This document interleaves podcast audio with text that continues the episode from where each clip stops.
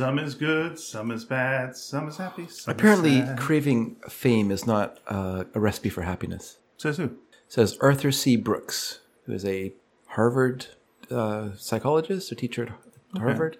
You know his name though, right? Mm-hmm. interesting. Yes. It's like one of those rich guys that goes, you know, money doesn't buy happiness. Go, "Hmm, interesting. All right, well, let me have that money, and we'll we'll test this, uh, Test theory theory. out of yeah of yours. Oh, I mean, I want it. Oh, do you? Hmm. Interesting. Interesting. Interesting. I mean, it depends what what you're seeking, what that fame means to you, of course. Oh, this is a good topic for the show. Are we? Are we? I don't want to talk about it in the show. I just want to talk about it in the pre-show.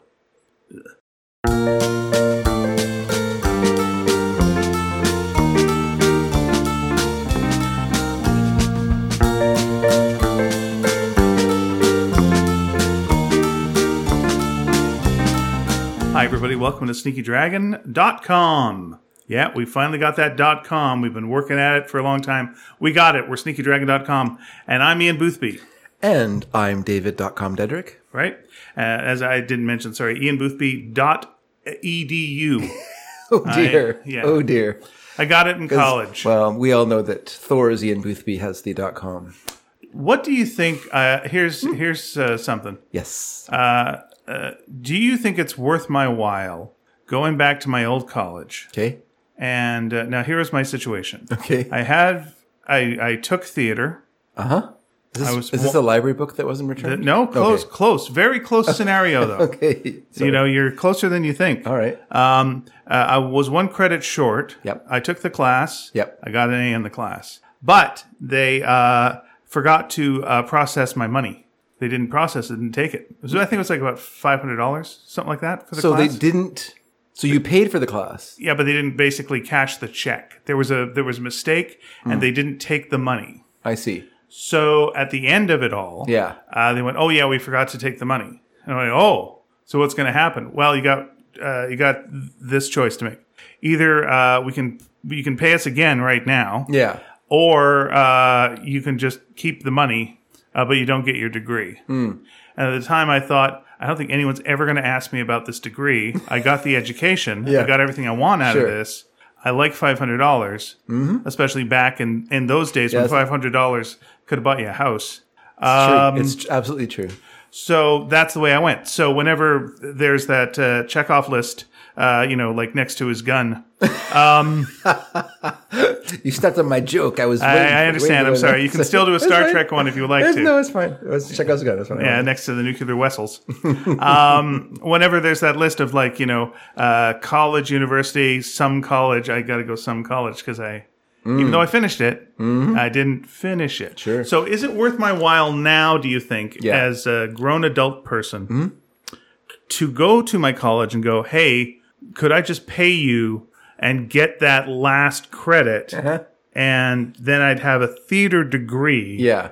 whether I'd use it ever or not. But just to just to know I've actually got a degree. Just Does that make sense? Is it worth is it worth a couple of hundred bucks yeah. to have a degree? Oh, now now uh, let me just say I have in the past uh, done plays professionally. Sure. I've auditioned for many things. Yeah. Not once has anyone ever asked me about uh, a degree in theater and go, No. "Hey, have you got a degree?" Yeah. While you're auditioning, hey, buddy, uh, it's just read the lines. Hmm. Yeah. Is it yeah. worthwhile? Yeah, it's interesting because I think the theater, and maybe I would say the same with creative writing, is one of the f- few like courses you would take where it's the experience of the class that's more valuable than than the degree, unless you plan to go on to teach creative writing, in which case you do need the degree. Here is the thing, though, yeah. with that. I have taught creative writing Okay. uh, at night school Yeah. a couple of times. I, I did that for a couple of years. Yeah. Uh, I was also offered a position as an adjunct professor uh, about four years ago at UBC. Mm-hmm. Uh, so it, apparently, it's not stopping me that I haven't got a degree because I've got enough experience Yeah. in other forms. Yeah. I also taught repeatedly uh, improv in, in various places. Uh, so yeah, so I know what you're saying about the teaching thing. Yes, uh, but, uh, apparently, I, I mean. I, yes, you can do it without it, but I just mean that's be the only thing that you would need that. I mean, no, you, if you wrote a book, let's say you had a, a you took creative writing classes and you went through a four year course and you and you developed your your skills through that and through the Yes. you know having people you know having the back and forth having people hear your work blah blah blah. Right. You write a book, you send it mm-hmm. to the publisher. Yes. They're like, we love the book, we think it's great, we really want to publish it. Do you have a degree? They're not going to say that, right? They're not going to ask that question. Yeah, I was going to go there. Do you think they'd ask that? No, they wouldn't. They're just going to say, "We love the book. We want to publish it."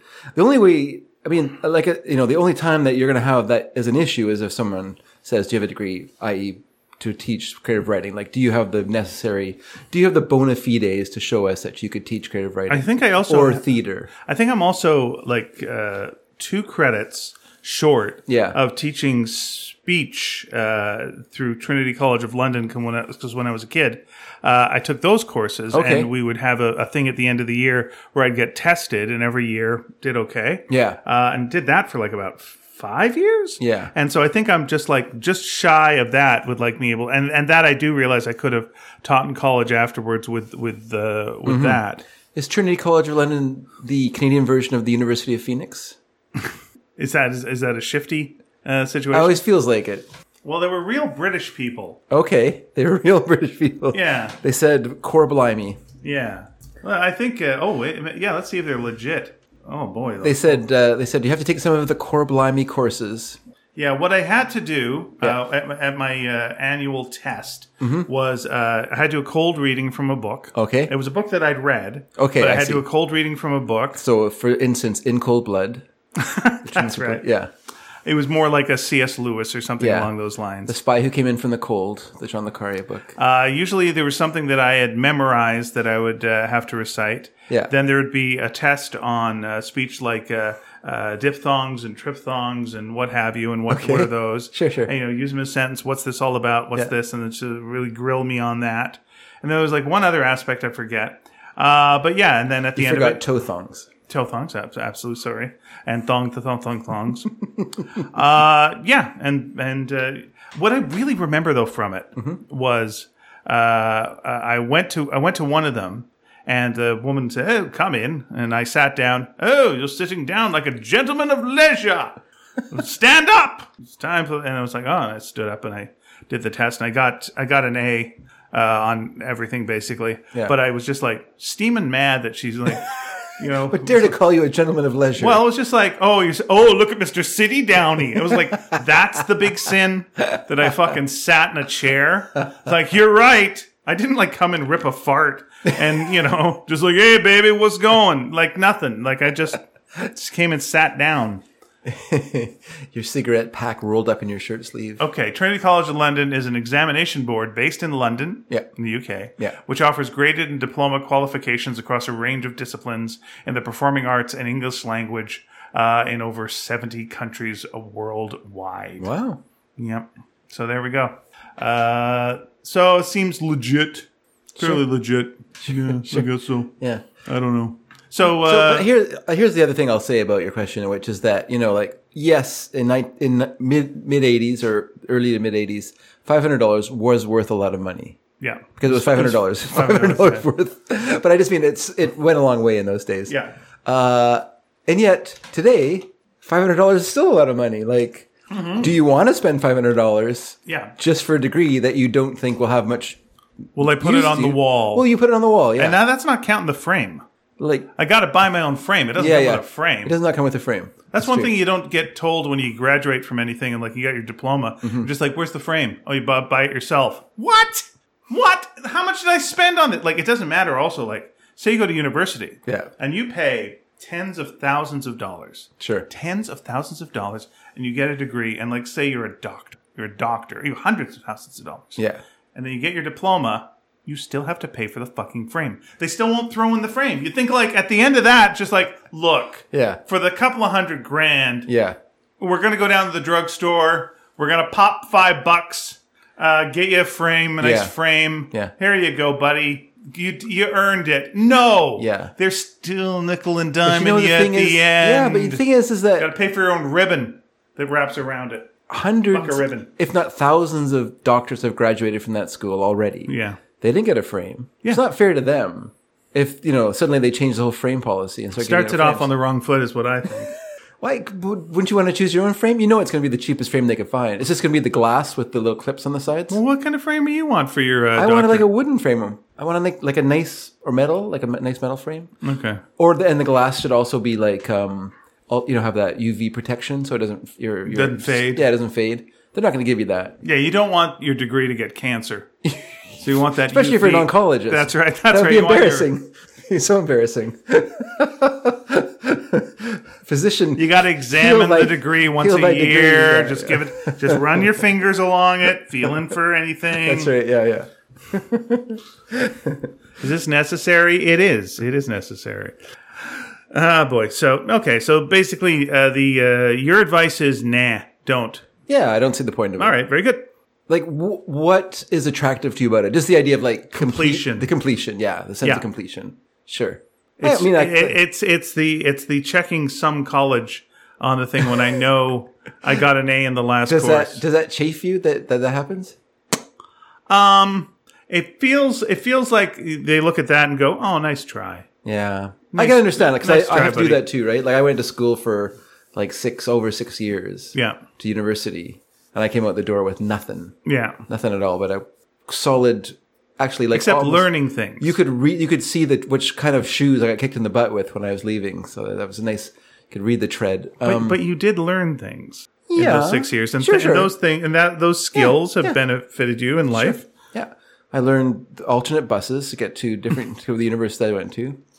Uh, yeah, no, um, I did learn things, I guess. But you know, at the same time, Good for the brain, you went through you went through all that toil and trouble, toilsome trouble, right? and then you can only check off some college on your application, Um, and that does chafe a little. You're right. yeah. Did you um I am, however, I am not five hundred dollars away from that that completion. you did also meet your wife in college, right? Sure did. Oh, there you go. Well, then you benefited that way. Yeah. Yeah. Yes. Yeah, there you go. You got a wife out of it. That's pretty good, Thanks. right? And a couple of kids. You got like uh, three women out of it. That's pretty good. There you go. How much? How much did you pay? And you go like, I paid this much. What'd you get? Three women. Yeah. I say some college, then some women. That's what I fill out on the thing. It's not bad. Yeah. Why not? Know how many women I got out of college? Nothing. None. came out. Came out the same as I went in with. Yeah. Real sausage party. You had opportunities. True. Yeah. That's true. I like. But I mean, when I was a when I was a kid, when I was a teenager, Friendships. I still have friendships. that's what so that's what counts. And you know what? It is the the real value is the friends we made along the way. I've learned true. that, and so I did get the friends I made along the way. That's true. Um, when I was a teenager, my, my friend went to a Catholic private private school, Catholic school, and here in the Lower Mainland, and uh, there was a an associated girls' school with it as well. And what I was told by him and all his friends was that these were the easiest girls you're ever going to meet in your life because Catholic girls, I guess. I don't know. I don't want to insult Catholic girls, Yeah, I don't think you're insulting. but anyway, this is what I was told. So it is weird hearing the term "easy." though. That, like, yeah, you know, just like let's say, let's go open-minded, Sure. maybe. Uh, I was say, you know, raring for it, whatever. adventurous, You know. rare for it. Oh boy. So Okay. I, you know, I went to several parties with my friend, Yeah. Uh, and I can honestly say that nothing, nothing, not even like any interest in me. You know, I guess I fell outside of their of their, you know, the boxes they wanted to check off. Just some Catholic. I did not. I did not meet that one. Well, we did. We, there was a weird thing because I went to Catholic school, uh, elementary school. Yeah. And then came to here, and it was awful. But uh, I still had to go to catechism, which was Catholic education in the evening. Sure. And I think I've mentioned this before, where it was weird. Yep. Like when we got into our like teens, Mm-hmm. uh, there would be things where you know uh, it'd be like, oh, there's going to be a party at the teacher's home. Mm. Okay. So all right, that seems weird. That's first of all, that's weird, right? It does seem weird. That's weird. That's more like for DeMolay. I don't know what that is. Oh, okay. A type of vegetable? It's a a- like a service organization for for kids and. uh, church. Okay. So, uh, so yeah, it'd be like, oh, we're gonna have kind of get together at, uh, at you know, and it was like a married couple that like Yeah, yeah. ran the thing. Sure.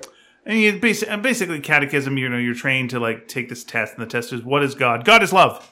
You're like, and other things? No, no, just love. Just say it. Just say the words. Yeah, okay, yeah. and that kind of shit. So anyway, um, so we're teenagers, and uh, and like we're gonna have a party at this place. So you go there, and there's chips, Nice. there's pop, Cool. and then they leave the room Yeah. and they dim the lights. What I know, the heck? and it basically becomes a makeout party. Oh, Yeah. Okay.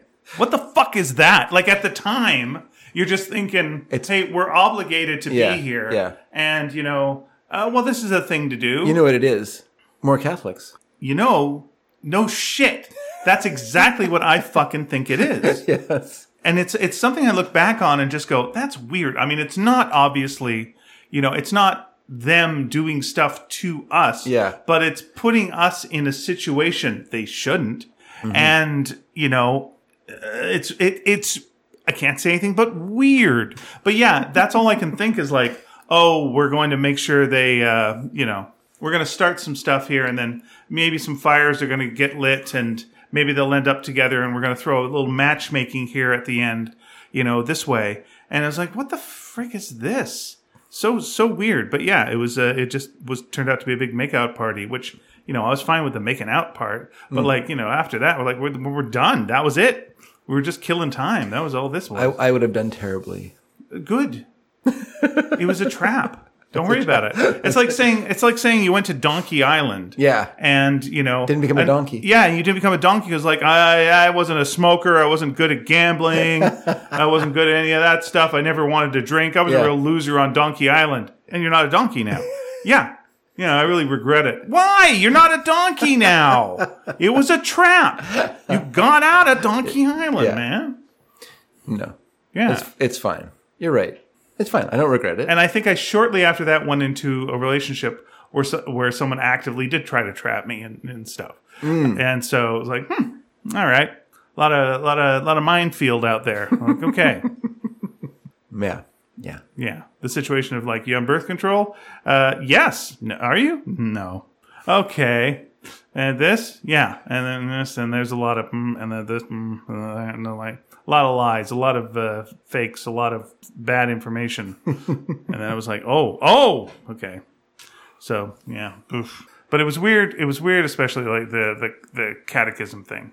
I do. I, it's one of those things where I almost want to like look back on it and like see anyone else who was from there, but I can't remember anyone's name. Yeah. I can't even remember really where we where we had it. I sort of know the building a little bit. And I could probably track it down and see what was up with that, and then look up the people's names and go, did anything happen after that? What what was the situation there? Um, yeah, but I don't know. It's a, it's an odd one. It's an odd memory. Yeah, it is. My my uh, Catholic friend did ca- catechism as well, and he seemed. I mean, his attitude too was kind of like, "I gotta go. I gotta Yeah. go do this thing." It's not worth the fight. It's not worth it. No, his parents were. His parents were the sort of people that made me write lines when I accidentally slammed a door at their house one time. That's weird. How how many lines? Like a hundred lines saying, "I will not slam the door."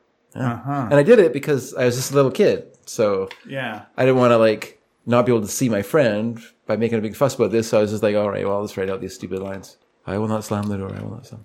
I feel like I've always felt like either I'm, I've got ADHD or whatever, uh, or you know OCD or some shit. ACDC. ACDC, I got a little bit of that. You know, that before I salute people before they they rock. if they rock. Yeah. Um, But like whenever I had to do lines, I'm like, okay, here we go. This is fine. I'll figure a way to do this. And it was, uh, it was, it was I, I'll always find a way, and it was fun. Do the I, I, I, I, I, I, I, I, Yeah, I tried that one too. Yeah, it's way, it's way easier. You got a good rhythm going. I had a um, I had a grade five teacher who hated me, who made me write an incredibly long sentence, like a, a lot of times. Like I had to write, "I, David Dedrick, will not blah blah blah," like this long thing. Like I had to put my name every time. It's annoying. And he also insisted I have the commas Huh, between. sounds like identity theft. It sounds like He's trying to get my signature. Yeah. He's, no wonder all my money, my ten dollars disappeared from the bank. Oh my god! No, I know. That's you all- really wanted to have that. Uh, yeah, when it was like on the blackboard, you wanted to have that thing for music class that would. Uh, Oh yeah, the thing for writing lines. Yeah, the five at for one. doing writing the stave uh, for uh, music class. Yeah, Mm-hmm. that would have been handy. But no, it was just me, me and a pencil. By the way, here's the trick with using the stave if you're going to do that. Okay. You don't do all the letters. Okay. What you want is you want to like, you know, say if it's like I, Yeah. don't do the I. Yeah. And then do the next and then but like l- miss like the last letter. And then when you're done, go in and fill in those letters. And then it won't look like you've got perfect things every time. It'll look a little weird and it's Yeah. like, mm, yeah, okay, yeah, they they did it uh, all, all over Okay. and over and over. I like that you thought this through. Well, every time you try and find a way of like bucking the system. Yeah, for sure. I've only ever had to write lines twice, so I guess I was okay. I kids don't have to do that anymore, right? I doubt it. Yeah, it's also no one knows cursive anymore, so wouldn't even have to do uh, that situation. Yeah.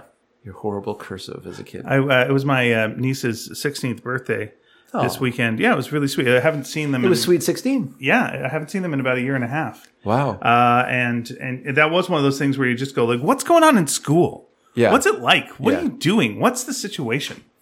You know, what's going on here? What's up? What's what's what's you know? You want to go like." What's life like for for you? What's what do you, what's your stuff? yeah. Both her, both her and my uh, nephew, without spilling too much beans on them, he's 19.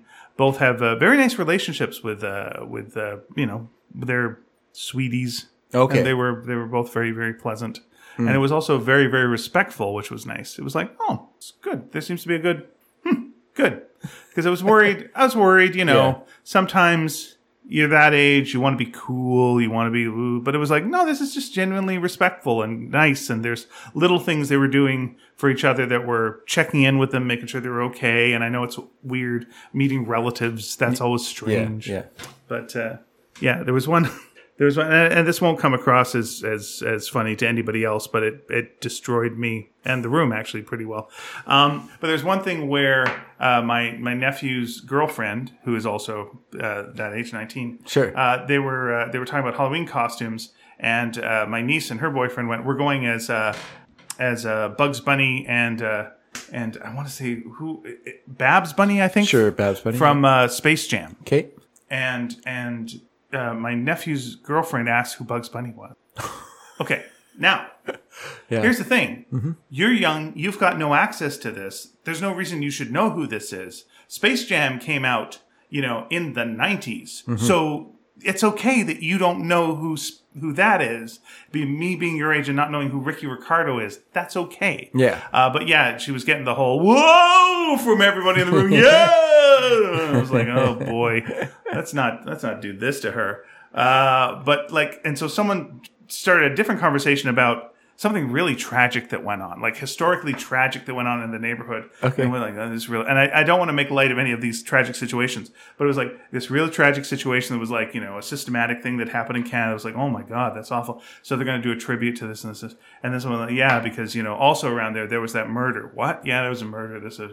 Oh my god, that's what happened. And that triggered another story, which was just like, yeah, because you know, also there was this uh, happened and there was this uh, this abuse. Oh no! And then over here it was like another one. And so then at the end of that, I just turned to her and went, anyway, so that's who Bugs Bunny is.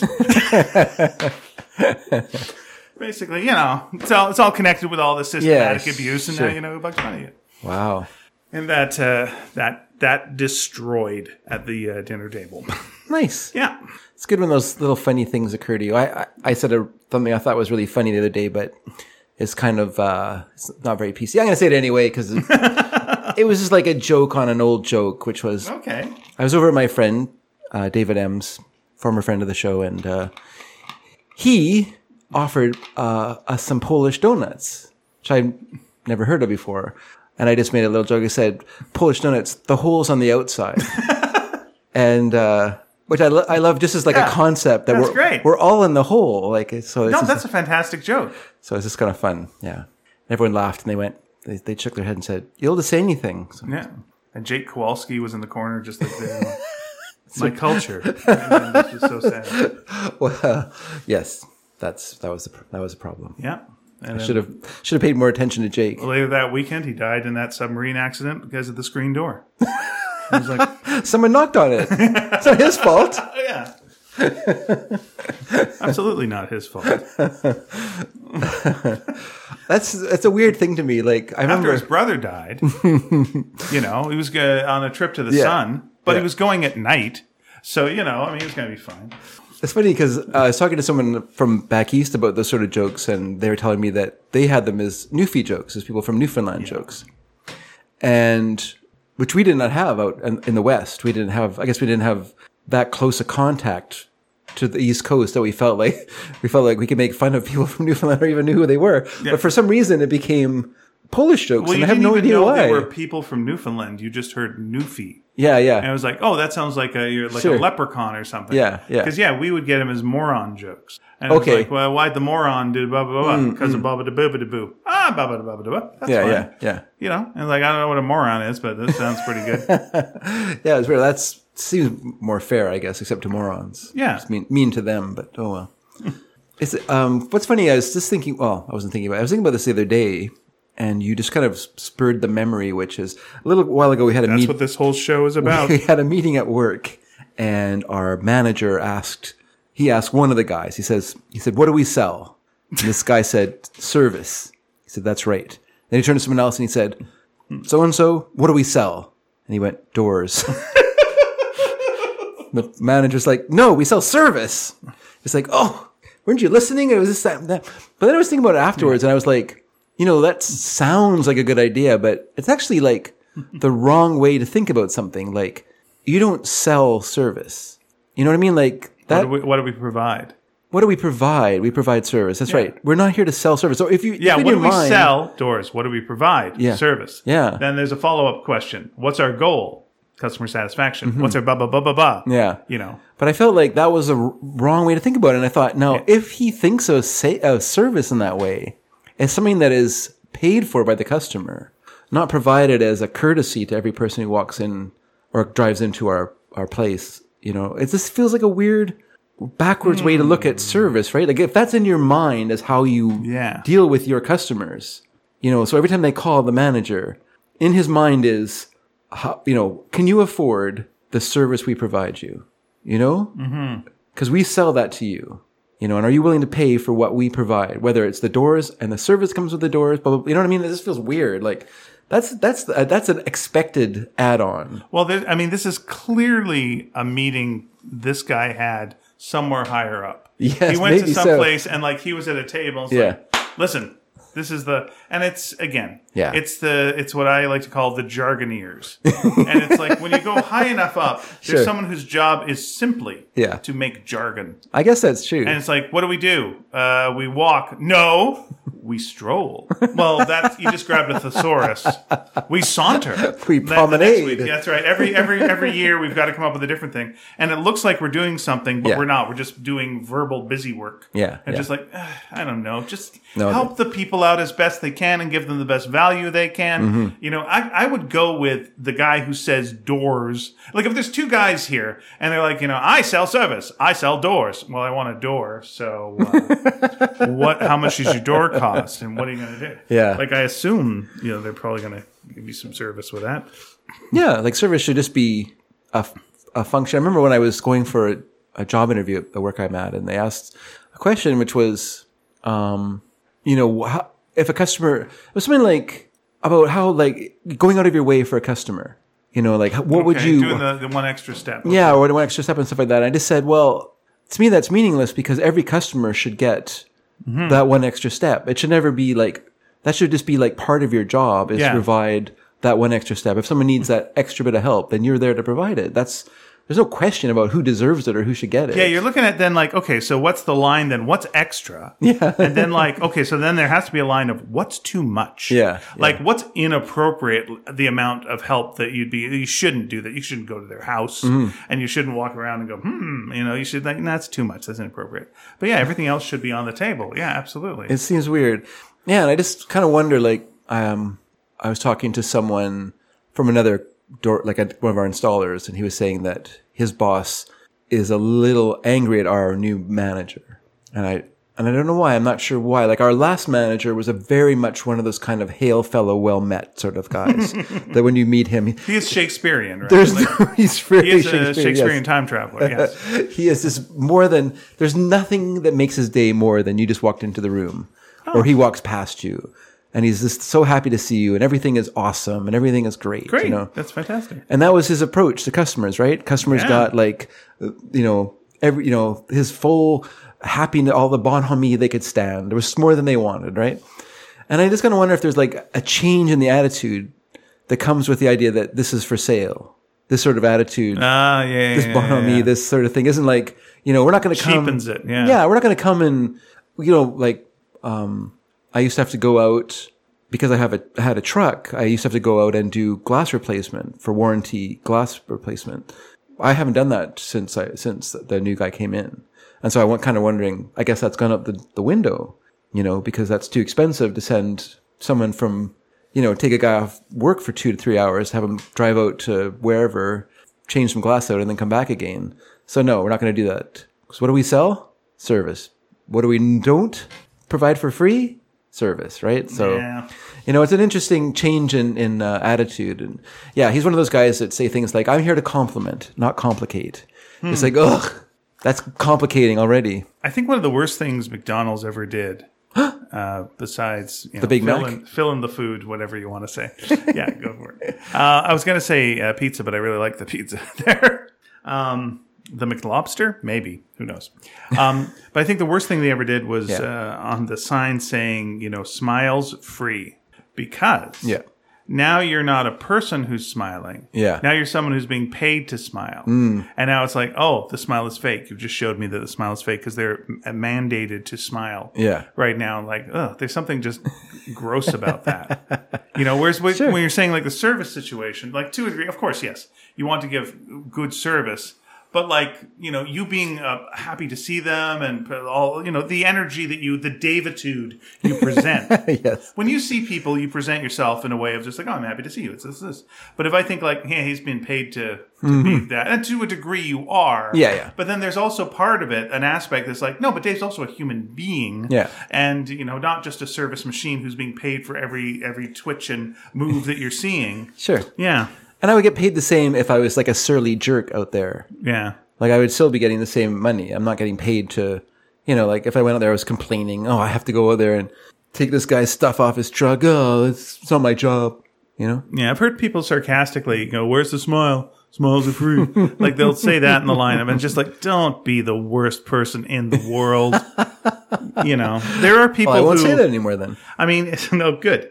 There are people that when you're at a fast food restaurant, that is their one chance to have some power and like be the big shot and will wield it. Mm. What a place to wield it. But it's also the same thing like at a Starbucks. You'll see people really losing their shit at a Starbucks, and it's like you paid five dollars for this coffee. Yeah. you know, there's only so much abuse a person should take Sure. for five fucking Yeah. bucks. And everyone's name is misspelled. Why are you losing it over this? Yeah, you spell their name. Okay, let cover up your name. What was their name? Yeah, exactly. Treat each other like humans. Uh, it was like uh, it's like I've heard from you know people who have been baristas. You know uh, how you know when you're serving a person, you know they've got this thing they call uh, five minute girlfriend, where like while they're drinking the thing there. You know, uh, they feel they can talk to you about anything. It's just like, yeah, I'm also paying for your time to talk to me right now about anything. And it's like, because yeah, here's the five, you know, you got to be the five minute girlfriend, and just like, oh, is that right? Mm-hmm. And it's just like, ugh, it's just, just really so off putting. But if you do something like McDonald's and say smiles are free, now you're making that an official goddamn policy and telling people you deserve a smile from that person. And if they don't smile, you can complain. Yeah. And it's like, there's something really dark about that. Really, really dark. Yeah, I don't. Well, yeah, I don't like uh, people who like flirt with waitresses and things like that. It's the most. It's It's horrible. Oh, it's horrible. You sit in the restaurant and someone like, oh, fuck, it's, oh, oh my gosh. And I have, a, I have a friend who does, and he just he's being playful. I know, but it puts the person, puts the the worker in a bad position because they cannot. They're trapped Yeah. into your game because they want to get a tip. They that's their job. You know, yeah, their they don't want is you to complain to the manager. exactly. So they have to like go along with with your teasing or whatever, and it's just so it's And by the way, here's another thing. Yes. They don't know if, if it's a woman. They don't know if you're dangerous. Yeah. So just in general, something that women have to put up with, and I'm saying this as a man, Mm-hmm. but like something that women have to put up with is if I say no to this guy, will he turn and Yeah. is he dangerous? Now we've got a situation where I have to go back to him multiple times, Mm. and now you've set this dynamic up where what do I do? And now I've I, I have potential danger here, and you're probably with other people. What are these guys like? Are they all going to be, you know, on board with this guy and like what's going on? You don't know. And so yeah, you really you really made a shitty situation there. Mm-hmm. Even if you didn't mean to, you just Yeah, that's this right. situation. Yeah, You don't. Yeah, You're not thinking it's anything. It's anything because Yeah. you know you. Yeah. But she doesn't know you. exactly. Yeah. So yeah, you create this thing where, the, yeah, that's great. Oh boy, Oh, I know. It just, just let them do oh. their job. Yeah, nothing just makes you clench more than when your friend starts being the flirt at the. Oh, just, just. Even if it's not like so much flirting, but just like teasing and or being playful or whatever, it's still awful because it just. It just, you know, it's forcing the other person to, they have to play along. They have no choice. Yeah, you They can't go like, you know what, I don't have time because it's really busy tonight. They can't say that. Yeah, you just want to have like a, a little sketch where it's like you know a person comes to the table and the guy is uh, you know uh, saying something really flirty, and there's every all the other guys at the table just like pull out their knives and just stab the person to death. And just say, we're so sorry. We didn't know. And they're like, yeah, I know. It happens. You know, thank you for stabbing him to death. It's like, it's the least we could do. Sure. We couldn't have let that go on. That was going to get worse before it got better. Anyway, so what are the specials today? Yeah. Uh, okay, there you go. We'll tip extra. We're so sorry about this. Should we leave the body here or do we take it with? Eat whatever you're comfortable with. We'll dispose of it. Yeah. That seems like the fair punishment that, by the way. Yeah, you got knives. Yeah. Just stab them to death and like end this quick. Yes. Blah. Ugh, I'm thinking of so many specific examples of that right now. sorry. Sorry. And then I'd that. have like the, the person would uh, afterwards be like, uh, you know, sometimes people want to be flirted with. Maybe they do sometimes. Sometimes. yeah, that's right. But it's not up to you to decide when that is. Like, Yeah. I just feel, yeah, I just feel so one sided, and and uh, and then when they start to like talk, like you know, oh, all the all the waitresses love me at that restaurant. Just like they don't love you. Like that's like going to like a nightclub in Las Vegas and buying champagne for for the the the entertainers there, and then say, oh, all those girls just love me at that at that nightclub. Oh, they're always coming around the table. Always, yeah, that's their job. like that's a, all their jobs. Like those people, they're not your friends. They're serving you. Mm-hmm. They just want to do their job and get into the kitchen where they where they can gossip with their friends. Yeah, and it's possible that they like you, or it's possible they don't. But regardless, they will act the same way. Yes. So making an assumption is ridiculous. Yeah. Yeah. Uh, we go to a restaurant after the show and usually see the same server. Yeah. And uh, and try I try to end things on, a, on an okay laugh or something usually Yeah. with them because they like it seems like they like to joke around but Sure. they don't get an opportunity to joke around with many of the tables of course. so we're trying to do that Yeah. and i don't know maybe they're just like faking the laughter i don't think so but I, maybe they are at the end who Mm-hmm. knows Yeah.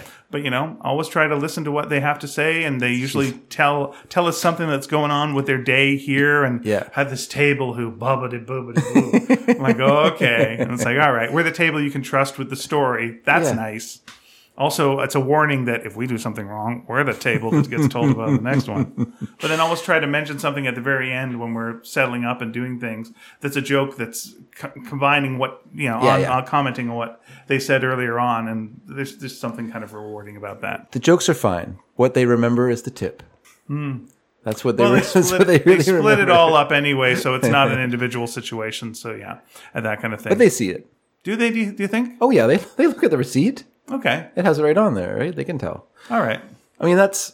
I don't know. Then I, you should start tipping them. I well, I just yeah, maybe the don't go out with sailors thing is Yeah. run, run its course. Yeah. All right. Uh, Switch back to your old don't bet on the ponies. buy buy low, sell high. Uh, yeah, no, it's yeah, that's what it. That's what it. Com- I mean, I think I do believe that's what it comes down to. Like, I just think people, you know, people will like you in a restaurant. They'll love you if you tip well. that's, Mm-hmm. so, that's just the way it is. And if you can't afford to tip well, then they'll they'll like you. But yeah. I, I, you know, that's to a degree. I mean, you could be like a great tipper, and if you're an a hole the whole meal, then of course Yeah. that's not worth it. Do you think you could ever be a server? You're a people person. You got that going. am I, am I a people yeah, person? you got long arms. I think you could probably stack I dishes do, on your do the dishes and stuff. Yeah. You like uh, you like serving food to family and friends. You like seeing I, people happy. I do. I do like that. I think personally, the way I'm rubbing my my chest right now In uh, a pentagram form. ind- indicates that I, you're making me nervous at the idea of serving.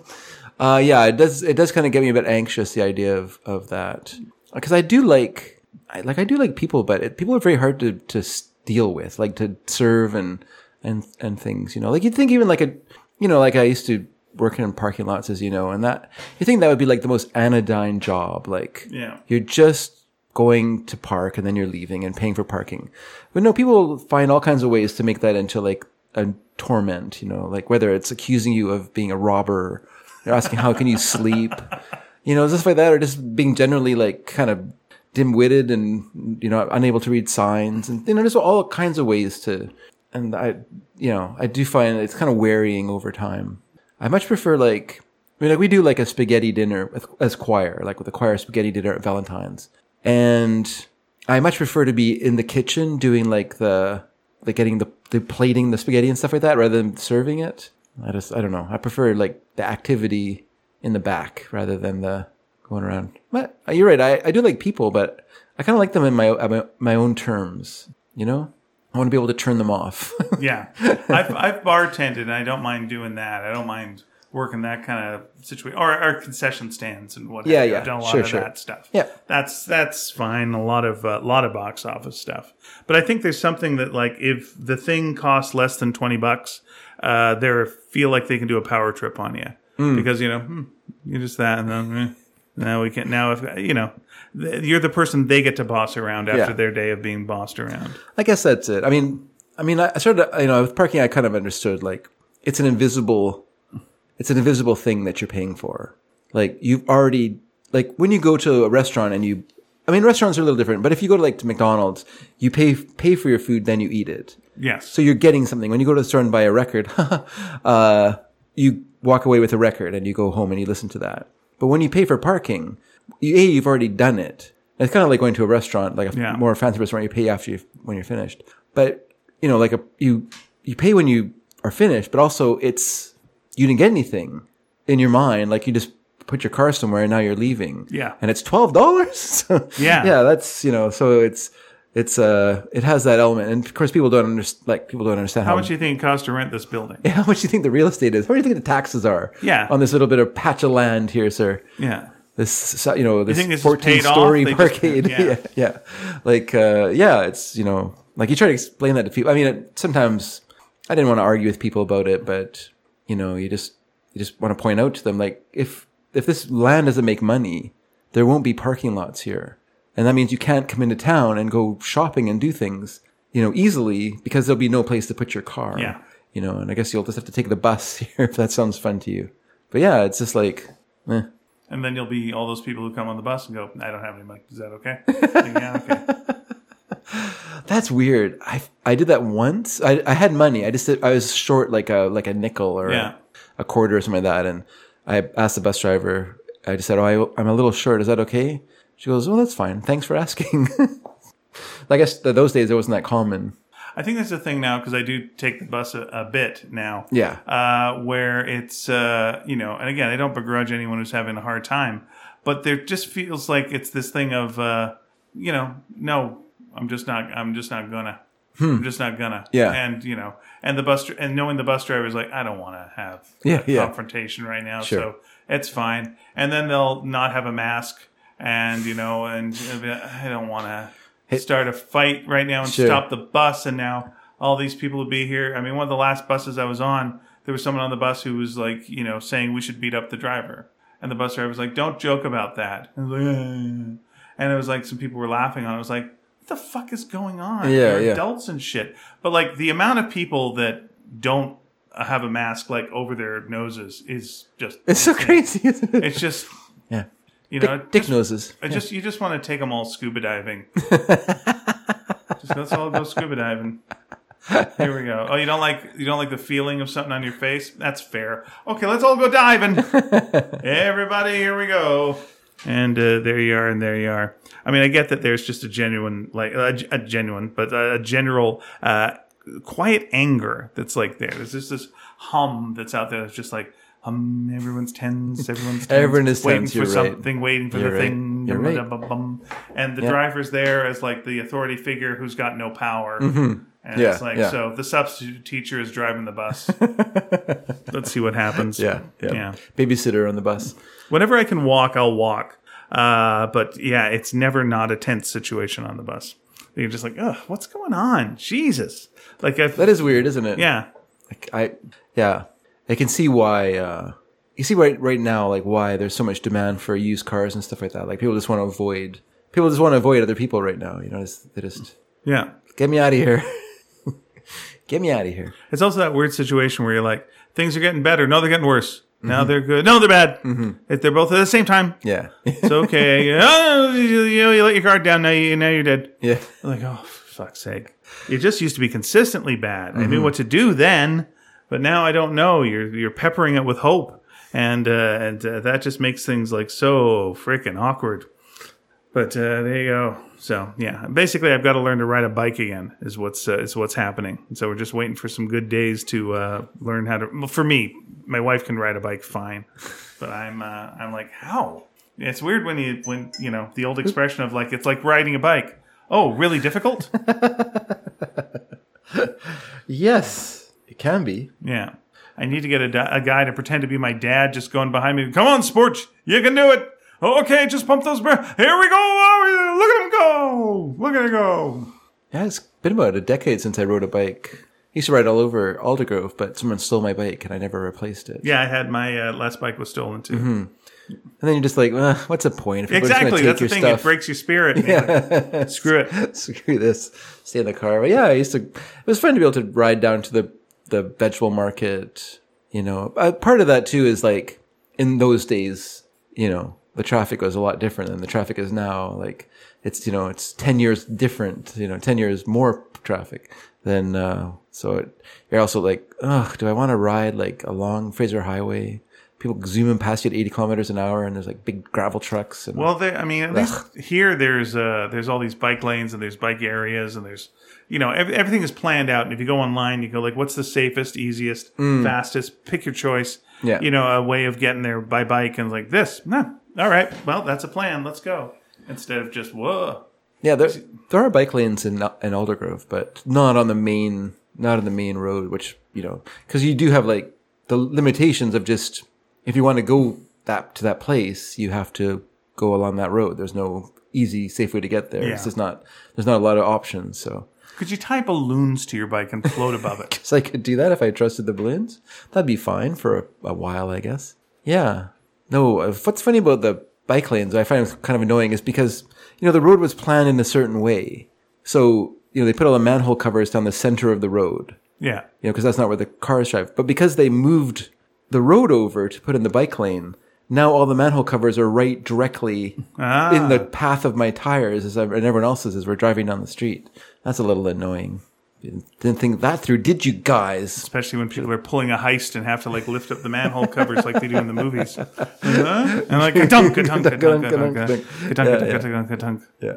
No, it's just kind of annoying because you're like, I don't remember being this bad. Then I thought, oh yeah, because I was just driving along one day. I was like, I don't remember being like so bumpy to drive along this road. Then I realized, oh, because they moved everything over three feet or whatever. Now the manhole covers are, and also everyone lost one side of the street of parking Ah. as well, which is also annoying.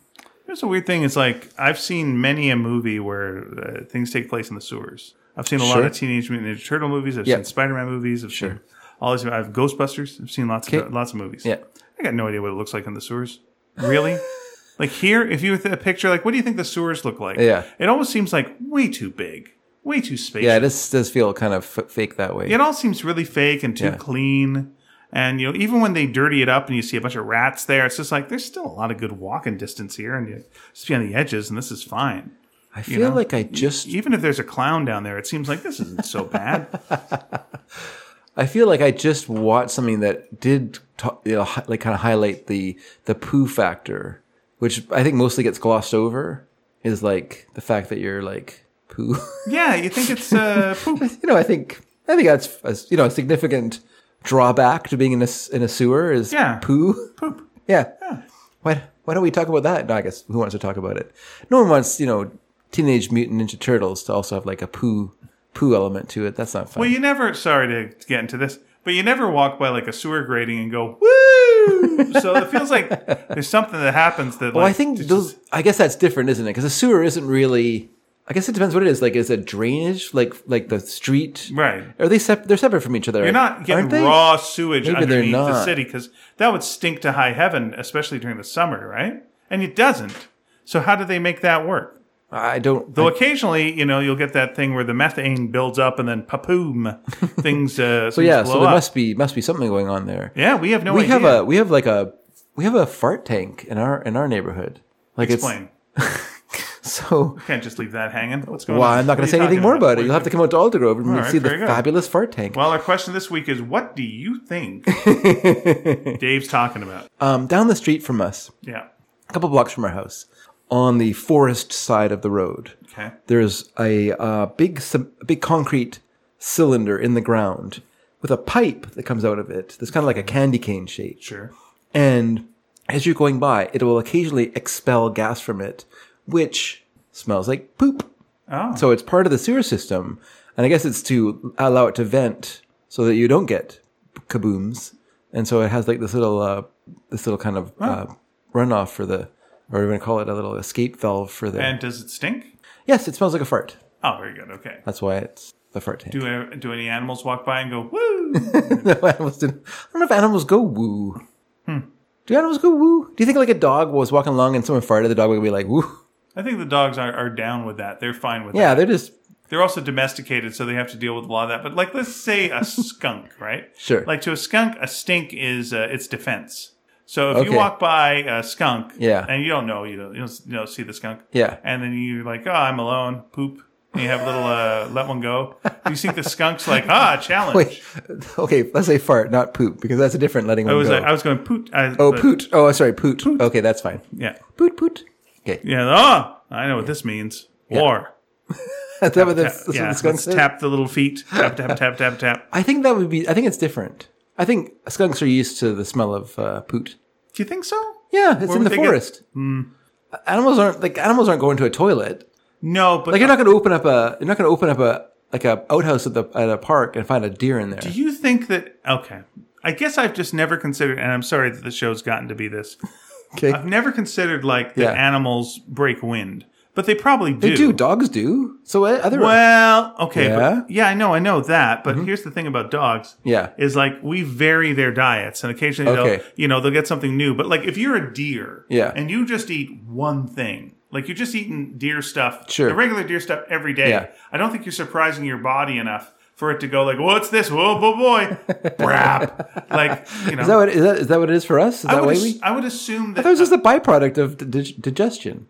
Do you think if you eat a consistent diet of the same thing regularly, you would? I was I was assumed it's your No, body going. Oh, what's this about? Okay, we got it. All right, boys, come on, let's work on this. But I mean, it's your body's always working on.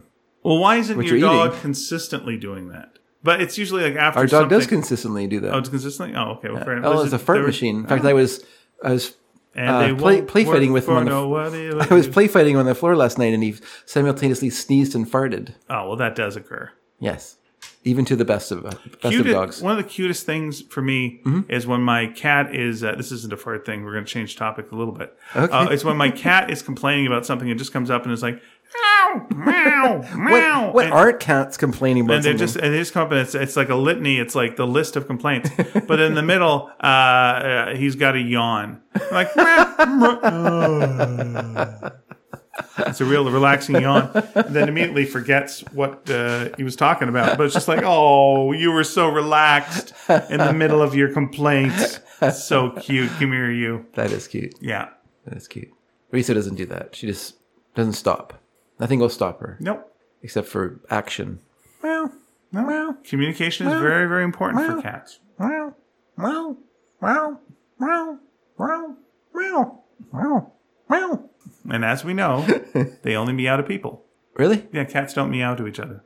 Hmm. Yeah, the only the only uh, animals that cats meow to are, are people. Lucky us. Yeah, I, and it may be because they're trying to imitate us, and Could we be. were all just talking to each other the whole time. Like, all right, let's see if I got this right. Meow? oh, they gave me food. I think I got it. I got it. I can speak this, whatever language this is. But you know, if, Yeah, it you're seeing another works. cat, the other cat gets what you want. They, Yeah, you know, yeah. trying to talk to it, be like, I don't speak that language. Yeah. You fool. No, no, you're right.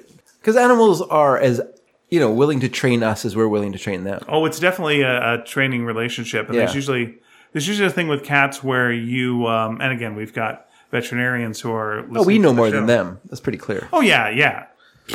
You know what they've got? I'll tell you, not us. Uh, they don't have some college. That's right. Those are a bunch of paid for their own framers, if you know what I mean. Suckers. Yeah, when they look at their wall, Yeah. like, oh, four diplomas, huh? That's right. Well, that's that's twenty bucks you're not getting back. exactly right. I mean, I realized, like, you know, six years into university, I was like, what, I have to buy a frame when I'm finished this? Fuck it. I'm out. I'm out.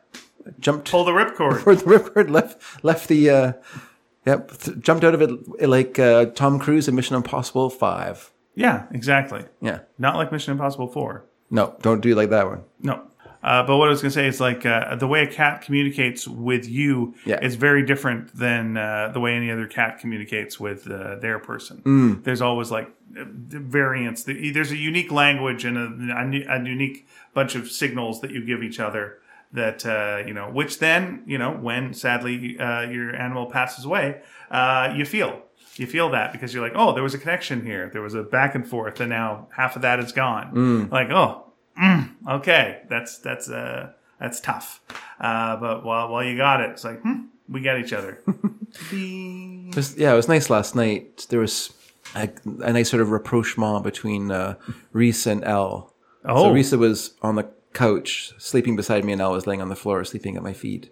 And that was a nice feeling. It was like, oh, this is good. This is nice. That's how it should be. Family. We're a family. Yeah.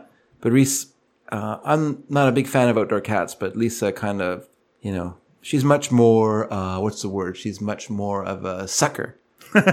and will give in to any, any, what animals want without, you know. So, uh, yeah. Reese became an outdoor cat. When we got her, she was an indoor cat. But event, she, she trained Lisa into allowing her to be a outdoor cat, which is fine, I guess. But I would rather have like a indoor cat who's just like hanging around. We've got yeah. Uh, Cohen's trained me to let him out without a leash, but I'm there Yeah. with him. You know. Yeah. Uh, at the old house, he uh, betrayed my trust once. we went back to the leash. Turned my back for a second, and he just uh, took a took a, a runner, and I was like, "Oh no, then we can't do that." Yeah. But we've now got there's a there's a laneway house behind us, Mm-hmm. and uh, the uh, person who was living there has moved out. I found out as of yesterday. Okay. And an, another person moved in. I found out as of yesterday, and they have a cat. So Oh. Uh, it seems to be an indoor cat, but you know, uh, maybe it'll have to be some leash time for a while, just in case. Yeah, we'll see what goes down. Um, and by a weird coincidence, Oh, the person who's living there, yeah. without saying who they are, Okay. is someone who, and this is a weird thing, Sure. Uh, I've had a series of nightmares about in the past. Really? Yes. Here's here's what I guess I can say. I didn't. Your neighbor is Krampus?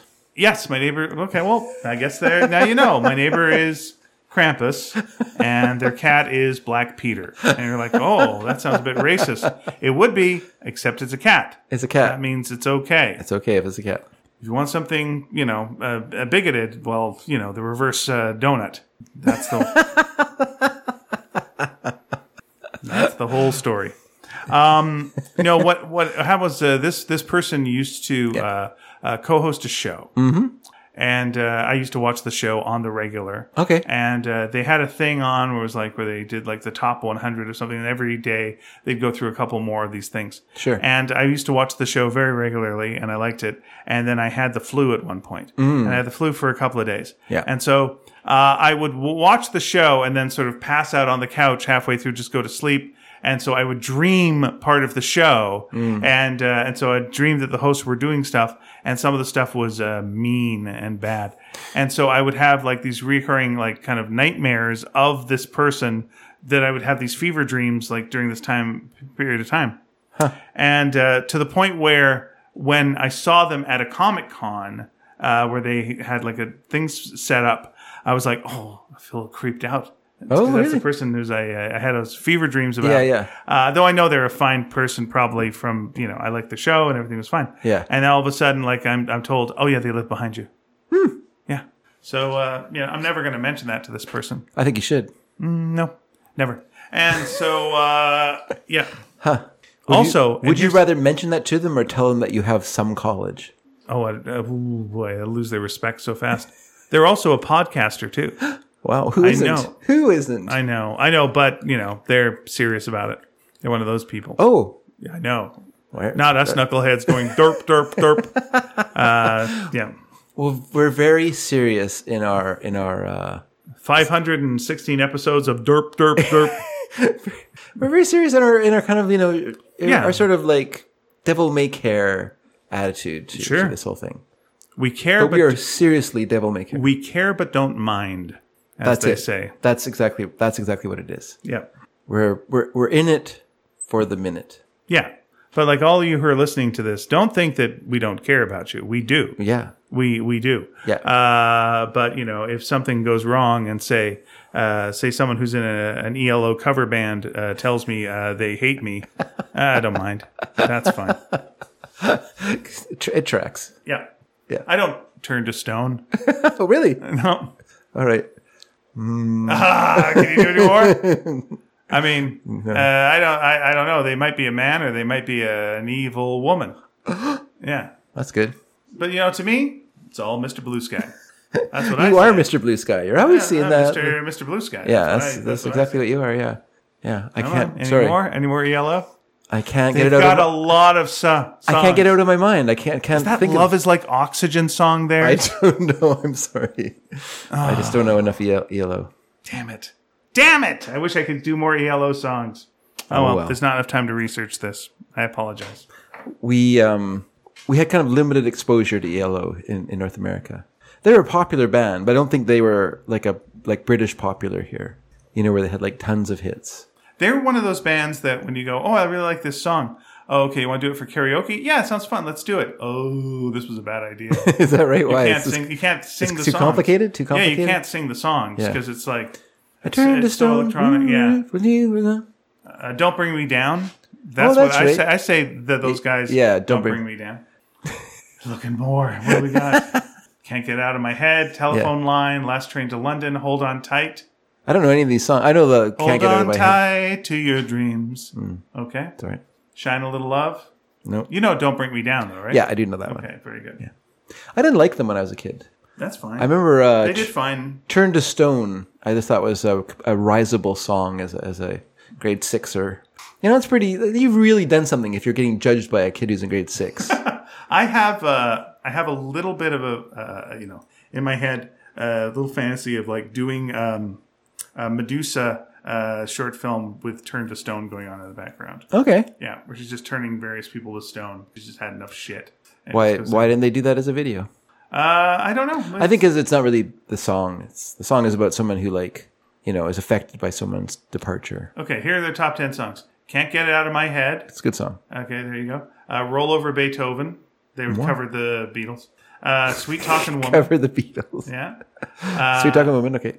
Uh, I don't. I don't know how you say it. Ten thousand five hundred thirty-eight overture or one oh Yeah, yeah. One zero one. Yeah, one zero five. Yeah, there we go. Uh, don't bring me down. Of course, you know that one. Mm-hmm. Bruce. Uh, Strange Magic. Don't know it. Uh, Rockaria. I don't know what that is. Mr. Blue Sky. Of course. Yeah. Uh, Do ya? And When I Was a Boy. I don't know what that song is. Do ya? Yeah. Do ya sounds like it sounds like it's from like the Roy Wood era, but I don't know. You're you're the they grew out of another band, ELO. There was a band that was very popular in the '60s in England called The Move, that featured Roy Wood, who is kind of the main Mm-hmm. Yeah. main singer songwriter.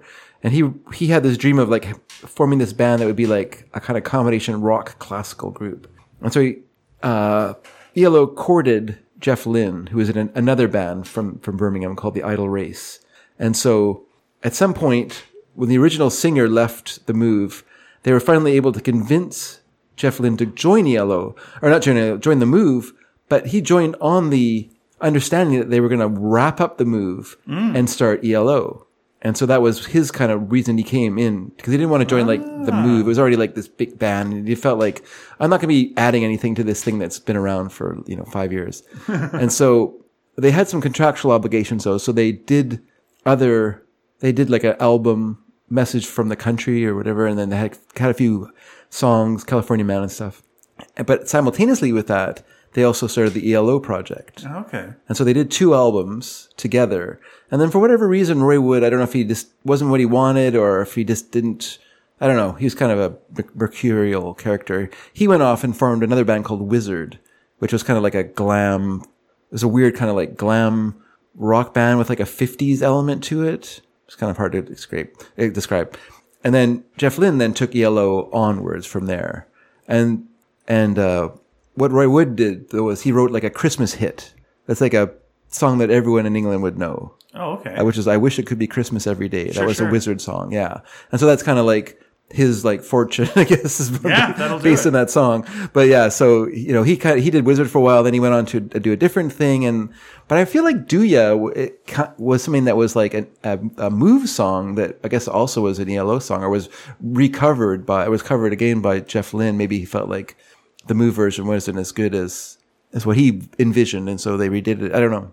I feel like it was a move song, but I could be wrong. Have you ever been in a uh, conversation with a music expert where you felt you were in way over your head and just had to just like go and just like No. nothing? no, I don't think you would. You would ever. Be I can usually fake it. Yeah, that's what I was thinking. even if I, even if they're saying things that I don't completely know, or I, I, I kind of know enough about things that I can like go like, okay, I can see where, it, I can see what this is about. I've uh, the only thing I can compare myself to, and is why I was looking something up real quick, was because I used to know. I guess I technically still do know uh, Kliph Nesteroff, who's kind of Sure. like the comedy historian. Yes. you know, uh, right now, and is now in the states. And if you see like things on CNN on comedy, they'll always interview him. Uh, and uh, and and yeah, whenever I'm in conversations with him, I sort of feel like I can kind of hold my own, and Sure. I don't feel like a big dum dum. Yeah. But like looking, you know, whenever I read his articles, I'm like, I know nothing. This guy knows everything. But he researched, he didn't know Yeah, it when he started, right? He knows quite a bit. He knows quite a bit because he's researched it over time. He's amassed that knowledge, you know. Yeah. You know, like when I started Completely Beatles, I did not know as much about the Beatles as I did when I finished doing sure, Completely sure. Beatles, right? And I'm sure that's the same thing with him and all his Yeah. many books. Yeah. Yeah.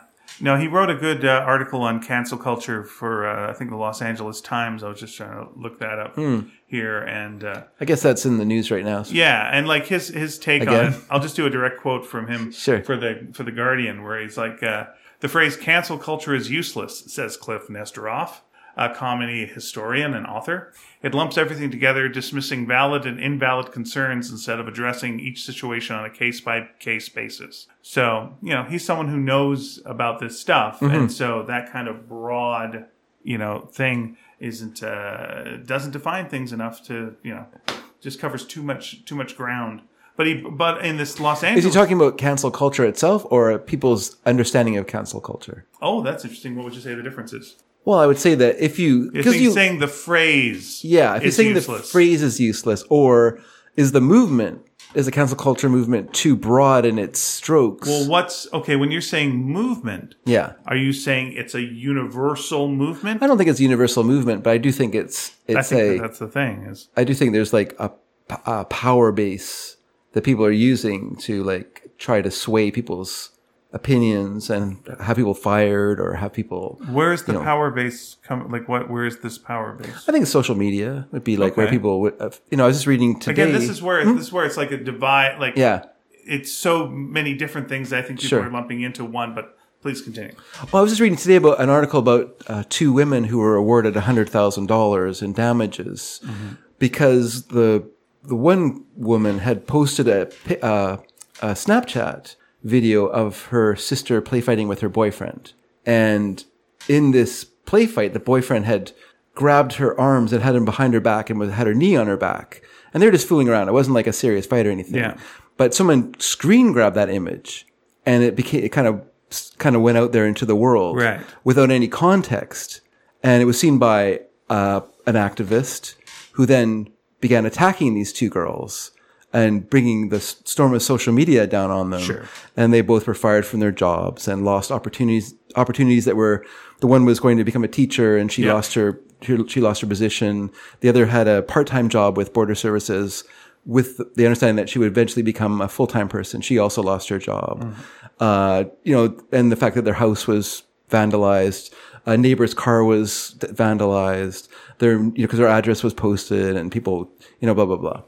Now, you know, and because it was associated, because of the, the way that the boyfriend had his knee on her back, everyone assumed that they were doing some sort of parody of the, Ah, the George, Floyd. George Floyd uh, murder, which it wasn't. It was totally unrelated. It was just like, like I said, it was just a play fight between two people, and the sister, one sister caught it, you know, and, and just posted it for fun on her Snapchat.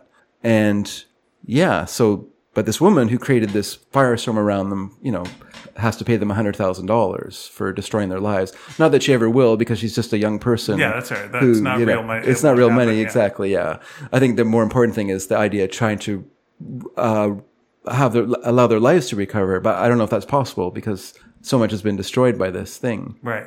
So I do think that's a real problem. It's not obviously it doesn't happen every day. Otherwise, it would, the world would be it would be untenable. Would you would you count that as cancel culture? I would count that as an example of social media. Social media. Yeah. Yeah, okay. in, a, in action, that kind of Sure. bullying and whatever that can happen on social media when people, even if people feel it's right what they're doing, Right. it still can be bullying.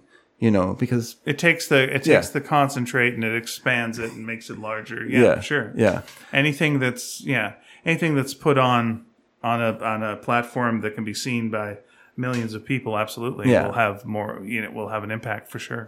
And I think that would be an example of, I think that would be an example of what cancel culture is trying, attempts to do, which is to, you know, control or to intimidate or to bring around some sort of idea of justice through action of, of the other people in, in, in this community of people, right?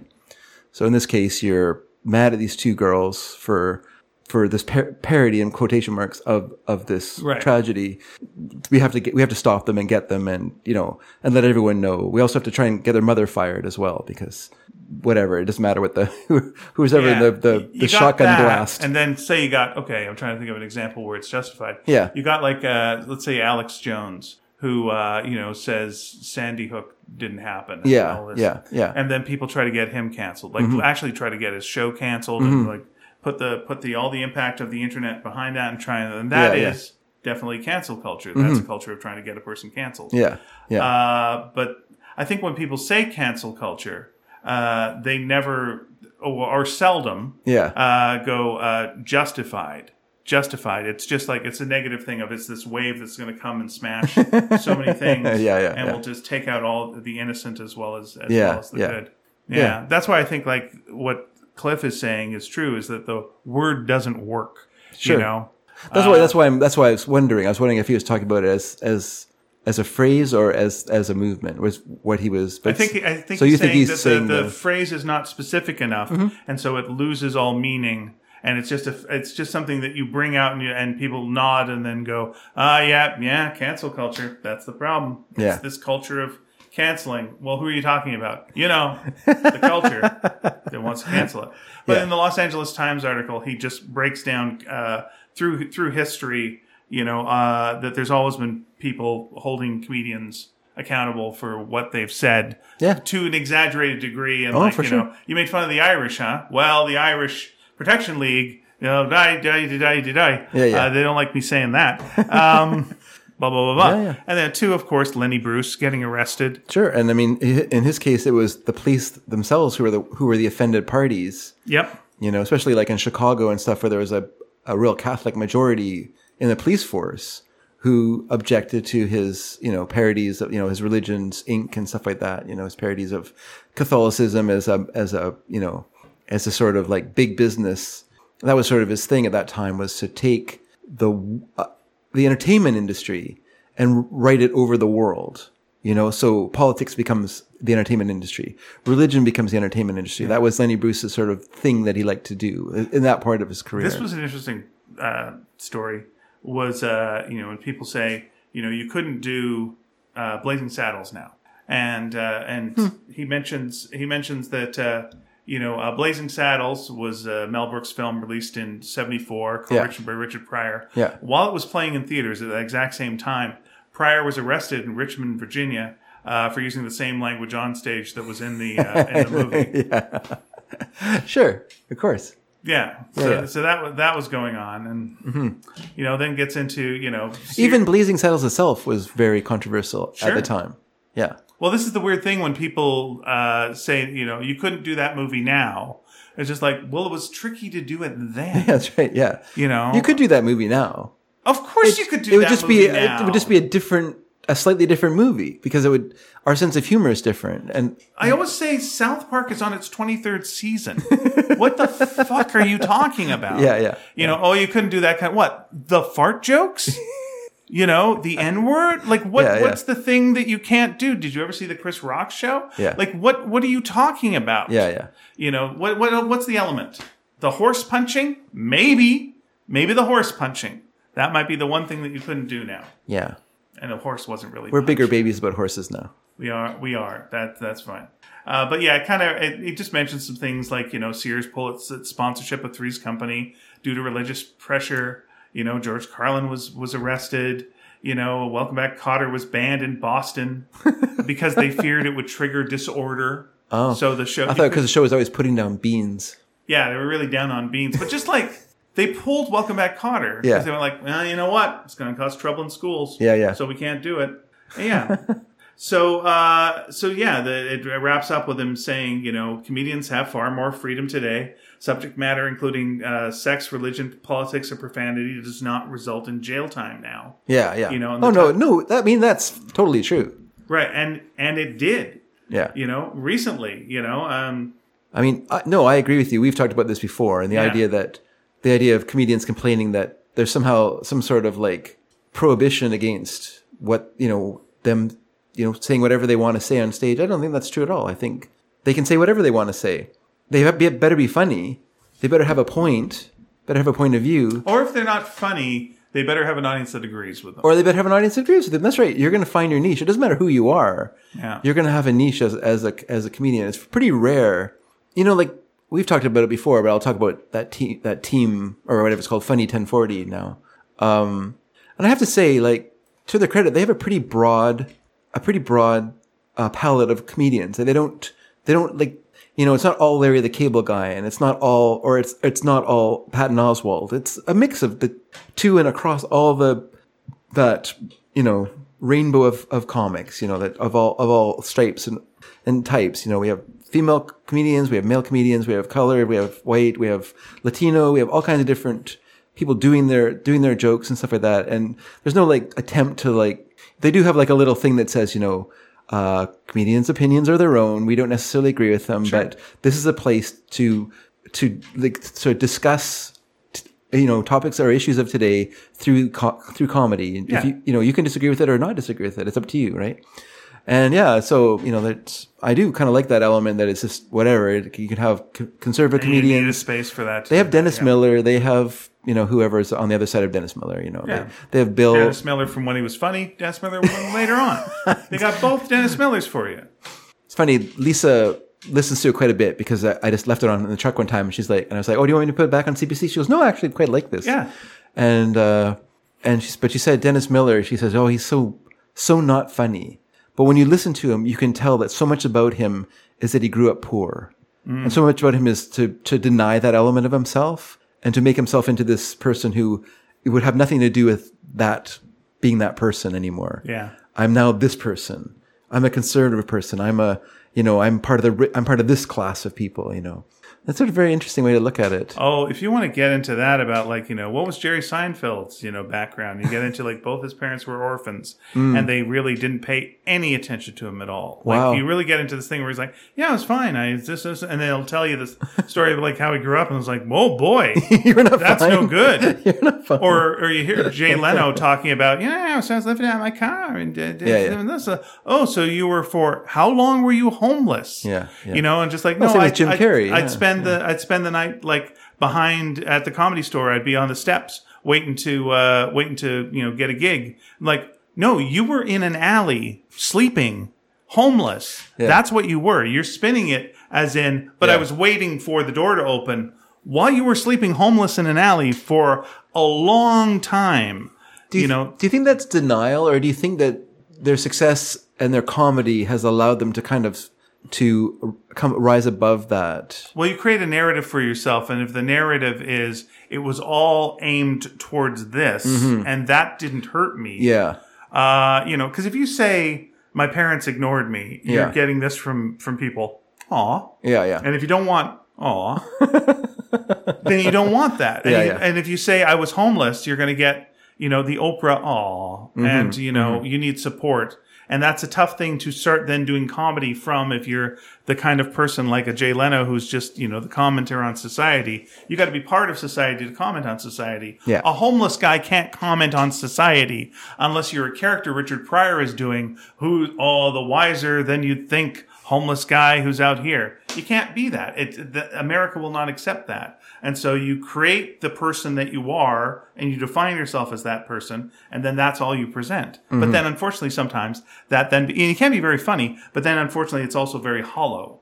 And you kind of, after a certain time, you go, hmm, yeah, it's not much to that. It's fine. You're great. But, Yeah. you know, you don't have that uh, depth. No, that's true. I yes, watching Jerry Seinfeld on Comedians in Cars Getting Coffee, which I think is very interesting because, you know, on stage you can have a persona. On Seinfeld, you can have a persona.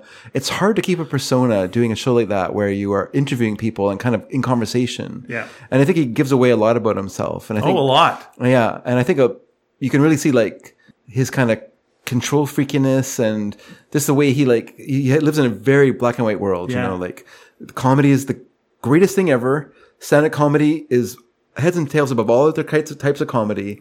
And you know, he just has this very careful, very hierarchical understanding of the world. Right. And, you know, and then you've got the world around him kind of proving it, going, hey, you know, here's infinite money. And, but, you know, his show didn't do well until the fourth season. Hmm. You know, it was just lucky that it kind of hung, hung out and was around there. But like up until that point, it didn't, it didn't at all. They were always like season to season. Hmm. Maybe it was like way low in the ratings, but you know, then uh, then it took off. And same with like you know, uh, you know, Jay Leno had a lot of experiences where like you know, here's the here's your big break, here's another big break, here's another big break, and you know, mm. and like yeah, Seinfeld did uh, that Benson show and got fired almost immediately from it. Oh, really? Yeah, he was uh, he was a character on Benson who wanted to be a stand up comic, and it was like this was his big big break. And you know, I think like three weeks in, you're fired. No one thinks you're funny. Get lost. Basically, real harsh. Off you go. And yeah. So so when you're when you've been shit on shit on shit on shit on Yeah. shit on, and then you finally get some power, Yeah. you go, yeah, I know what I'm doing. Yeah. And you fuckers don't. and so I'm going to build the world around me that I need it to be. Yeah. And no one's going to tell me no because I've got money and I'm the head head guy. Sure. I look at sorry, I look at someone like Jay Leno, and something they used to always complain about Jay Leno was he'd never have comedians on Hmm. because that's not no one helped him. Yeah. So why would he help someone? Which is solely wrong, of course. Yeah, but like, why would you? No, that's not it. I got mine. Yeah. You know, you get So, yours. yeah, you weren't on David Letterman every month. but he was helping Letterman. oh, sure he was. Well, he I mean, he was good for Letterman. He was good for Letterman's sure. ratings. Sure, but Letterman was good for him too. Oh, absolutely. But it was mutual. It wasn't like a favor. No, no, It no, but you know what I'm You're bene- yeah, but yeah. you're benefiting from this. I'm benefiting from this. Sure, okay. He- you know, same thing with like you know doing the comedy store. The only reason he's on and doing well, uh, or uh, he's on, is because he does well. Mm-hmm. If I start, if he stops doing well, he's he's fired. Mm. It's not here because of love. Yeah. It's not here because of a favor. He's uh, earned his fucking place here, and Okay. god damn it, you earn yours, and I'm not going to give you a dime. Yeah. Yeah. Yeah. Which is weird. You know, it's weird. It's damaged. It's interesting that both he and Seinfeld, both he and Seinfeld love cars so much, because car, you know, cars are a very personal control area. You know, like you are master of your own space. Domain, if you want to. Sure, I won't go there, but yeah, you can. It's the obvious way to go. yeah. Okay, yeah, Seinfeld's masturbating in his car and driving at the same time, but it's uh, you know, he's for the people like that who want that kind of sense of, you know, I'm in my sphere, I have the control of this place. You know, the car is a natural Yeah. place for that. You know. Well, you, you're on the road as a comic. You drive, hmm. so you're used used to that. But. It's partly that, but I mean, there's a scene in one of the comedians in cars getting coffee where Jerry Seinfeld's pulling out of a parking lot and he's signaling, which is so- not something people, everyone does, you know, which you should do, but not everyone does. And the person with him, I can't remember who it says, "Why are you signaling?" And Seinfeld says, "Because I like to drive." You know, so to him, you know, a sign of liking to drive is to follow the rules of the road. You know, for a lot of people who like to drive, that's so you don't follow the rules of the road. You make your own rules of the Right. road. You drive at the speed you want to drive. You don't signal to let other people know what the heck you're doing. You just, it's just your world and everyone else has to make, make their way around it. But to him, no, there's a set of rules and you must follow those rules. They're set out for us to follow and we must, we should obey them. I just think it's an interesting sign of a person's Yeah. thinking and, and Well, they both with cars. It's this thing about like you know how will people know you're rich? okay. How will you prove? Well, your white tennis shoes. Yeah, there you go. Really good, really good shoes.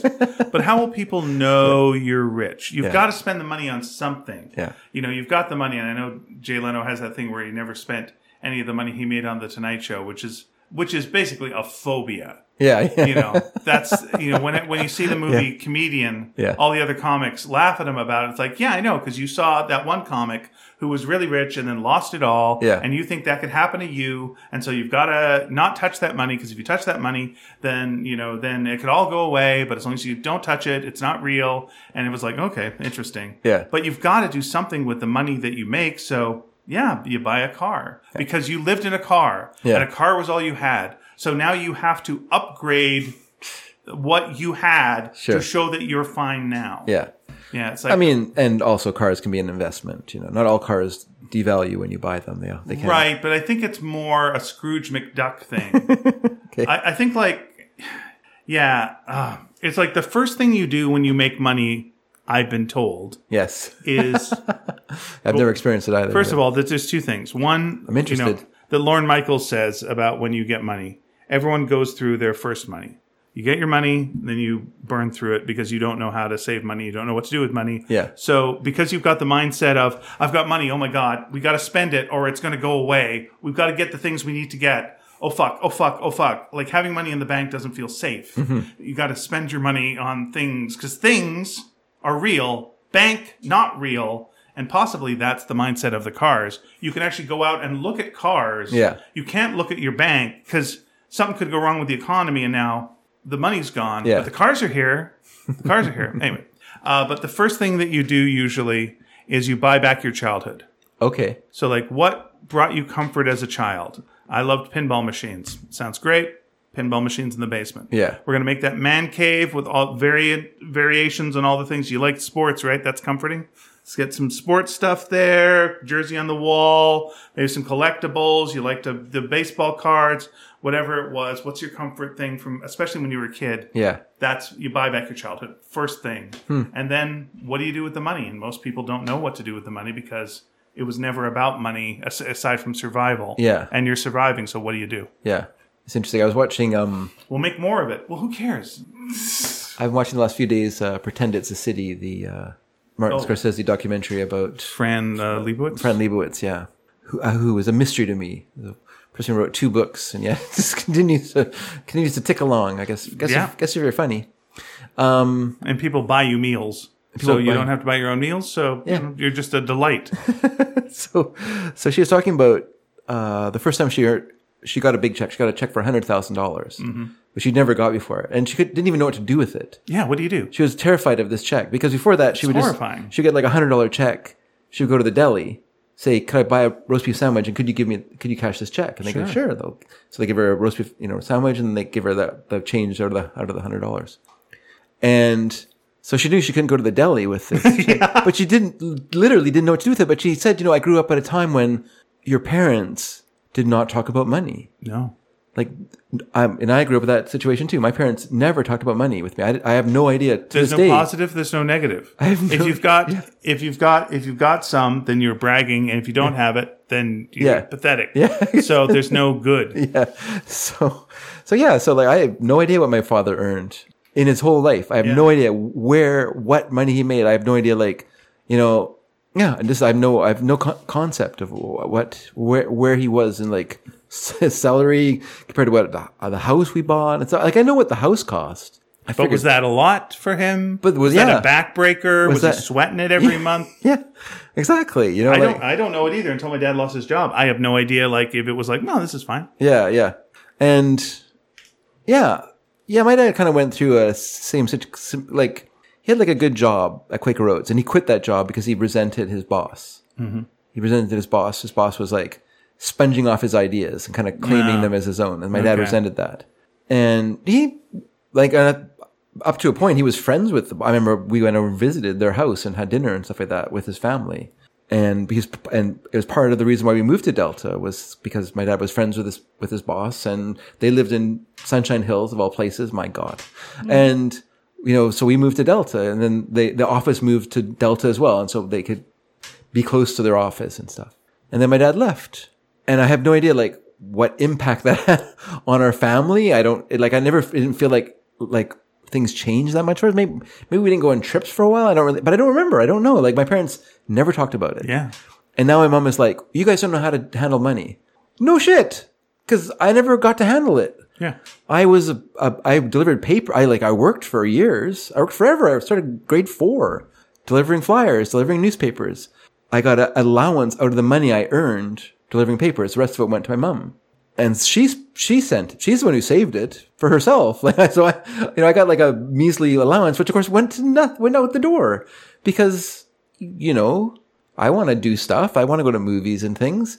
And maybe if I had like all of my income, maybe I would have blown it all, or maybe I would have learned to save part of it, or if I had been encouraged to save part of it and you know shown how it can accumulate, Yeah. that would have like created good habits or something. I don't know because I never did, and I never got that opportunity. And so to me, money was a mystery, you know, and it still is kind of a mystery.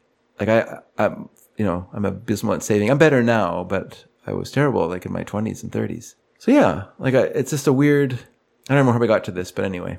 Oh, we are talking about uh, Jay Leno and uh, Jerry Seinfeld. Oh, that's right. of course, naturally turned to this. I mean, I look at I look at also sorry in in the in the movie Comedian. Yeah. he takes a private like Seinfeld. Yeah. takes a private jet to gigs around the country. sure.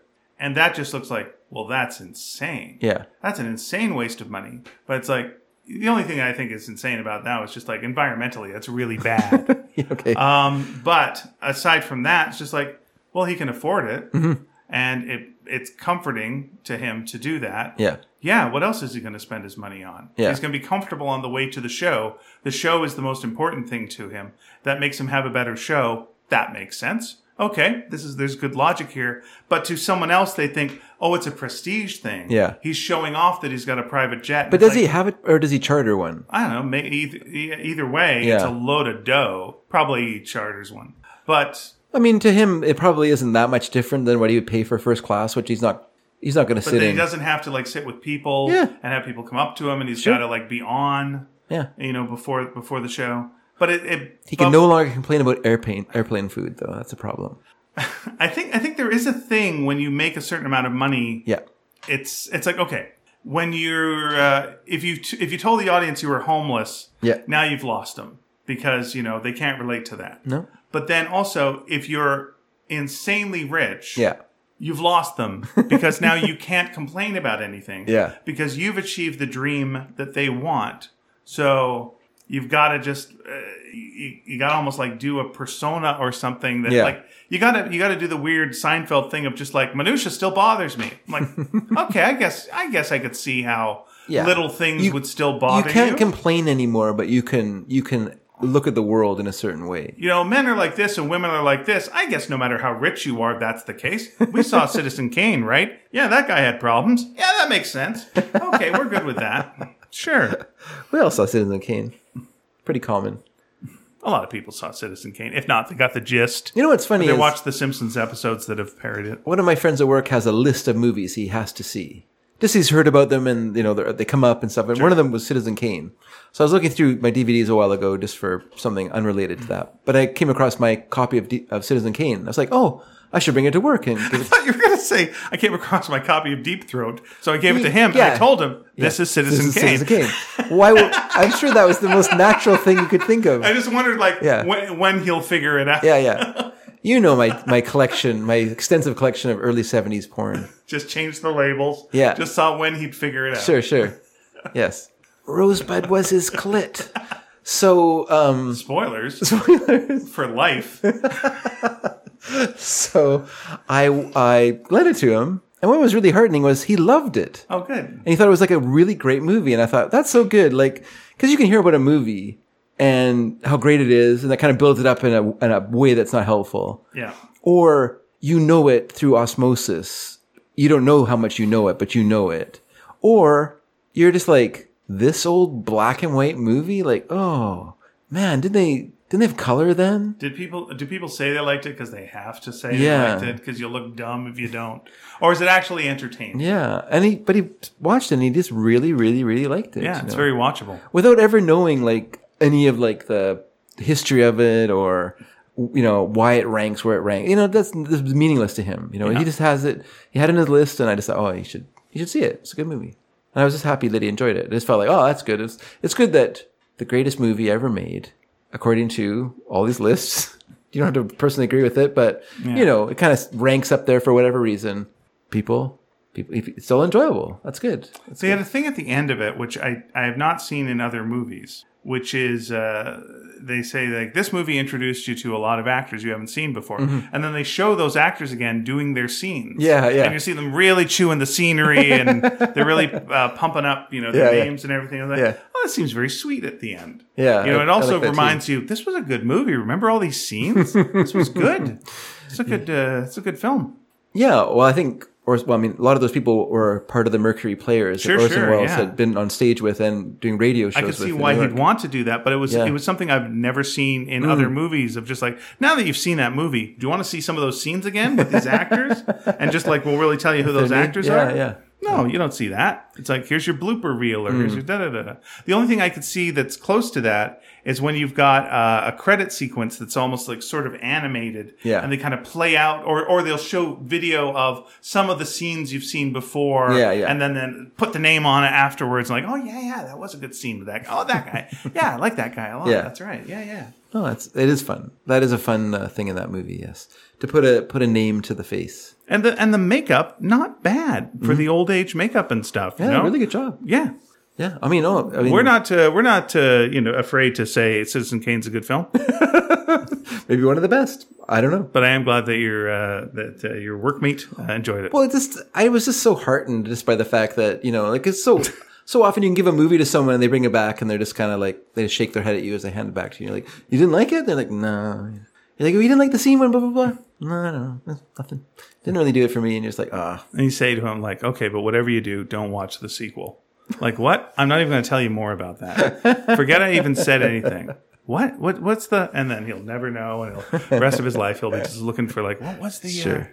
what's the sequel? revenge. And the sequel's name was Mank on Netflix. I told him about that, and he's just kind of like, he said, you know what? I don't really care about that stuff. Nope. And I said, fair, that's fair. I haven't watched it either, and I I do care about that stuff. So Yeah, it's okay. But you know, it's tough because it's like it, it's talking about a, a better movie. So Yeah, you just keep thinking yeah. like I should just be watching that. well, that's it. I'm not like a super big fan of that director, so uh, That's always my. That's what I've always said is the biggest mistake you can make in a movie is mention a better movie in your movie. Sure. And just like, oh, don't do it, don't do it. that's why no one wanted to see that. Um, was it Under the Rainbow, Over the Rainbow, whatever it's called? That one with. Uh, Chevy Chase and the Little People. yeah, yeah, about making Wizard of Oz. You're like, well, there's a better movie that's the movie they're talking about here. Yeah. You also don't want to see uh, the Freshman. The Freshman, because they talk about The Godfather. Yeah, Matthew Broderick Hmm. and uh, and Marlon Brando basically playing the same character he played in The Godfather, and so you're like, oh, that's funny. He's playing The Godfather in this. I should watch The Godfather. Why am I watching this?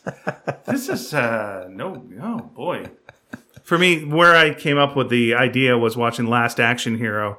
And at the end, you know, uh, they say like we could summon, you know, people from like all movies, like King Kong or Dracula, or like uh, who are you going to summon? I don't know, this guy we just made up. Oh well, then We're not gonna license people these these So to expensive the characters. point now where I've seen too many movies that have brought King Kong in, where I'm just like, yeah, maybe that wouldn't have been a good idea. I'm kind of sick of seeing King Kong in other people's movies. I, well, I think King that- Kong and the Iron Giant need to take a little break and not Michael Caine every damn movie and say yes to them. Well, I think that's a problem now. Like, there's too much synergy. Like, all these characters are once upon a time were like broken up amongst m- many different studios.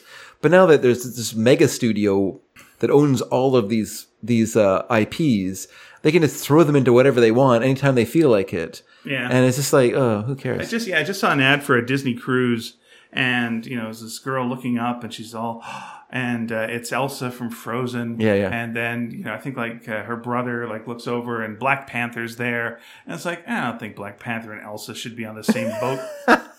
seems like seems wrong, doesn't it? But yeah. Yeah. they just own all that stuff. So yeah, just- Yeah, I There's mean- Iron Man and there's Goofy. yeah, it's like what do Iron Man and Goofy? They shouldn't be here the same. Does uh, what if Goofy met the Punisher? I don't think this is should be. I mean, Archie met the Punisher, so Yeah. but then Archie does Riverdale, so you know Archie. I don't even know anymore. Yeah, we don't know. Yeah. Bless him.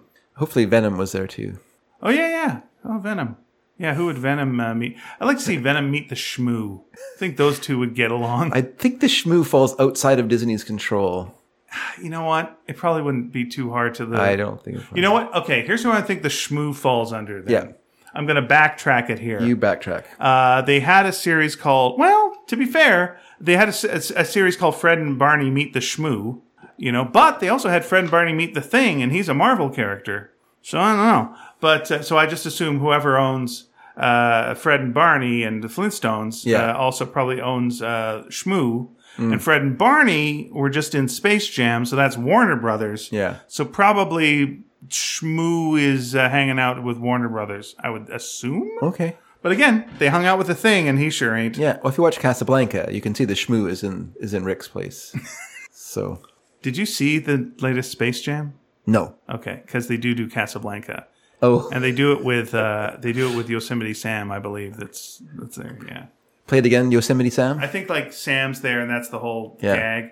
Uh, and, but they were going to have that was the scene that was going to have uh, Pepe Le Pew in it as you know uh, Before the it's outrage? beginning of Yeah, uh, yeah, beautiful yeah. friendship. Yeah. yeah, before the outrage, and, and and so instead, you know, they had Pennywise the clown show and the and the all the rapists from Clockwork Orange are hanging out.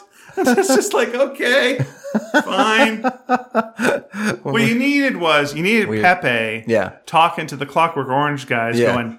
I learned something very important, and I want to share it with you.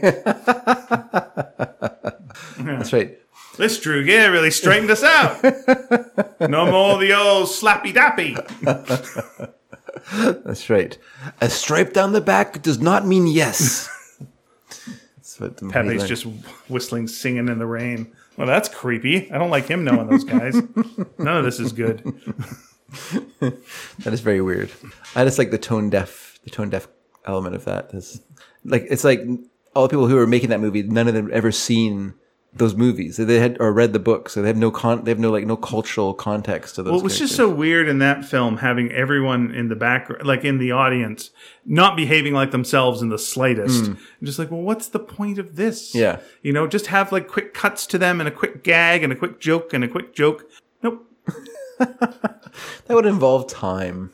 Yeah, it's like what what are we buying by you showing me Frankenstein Jr. for a second?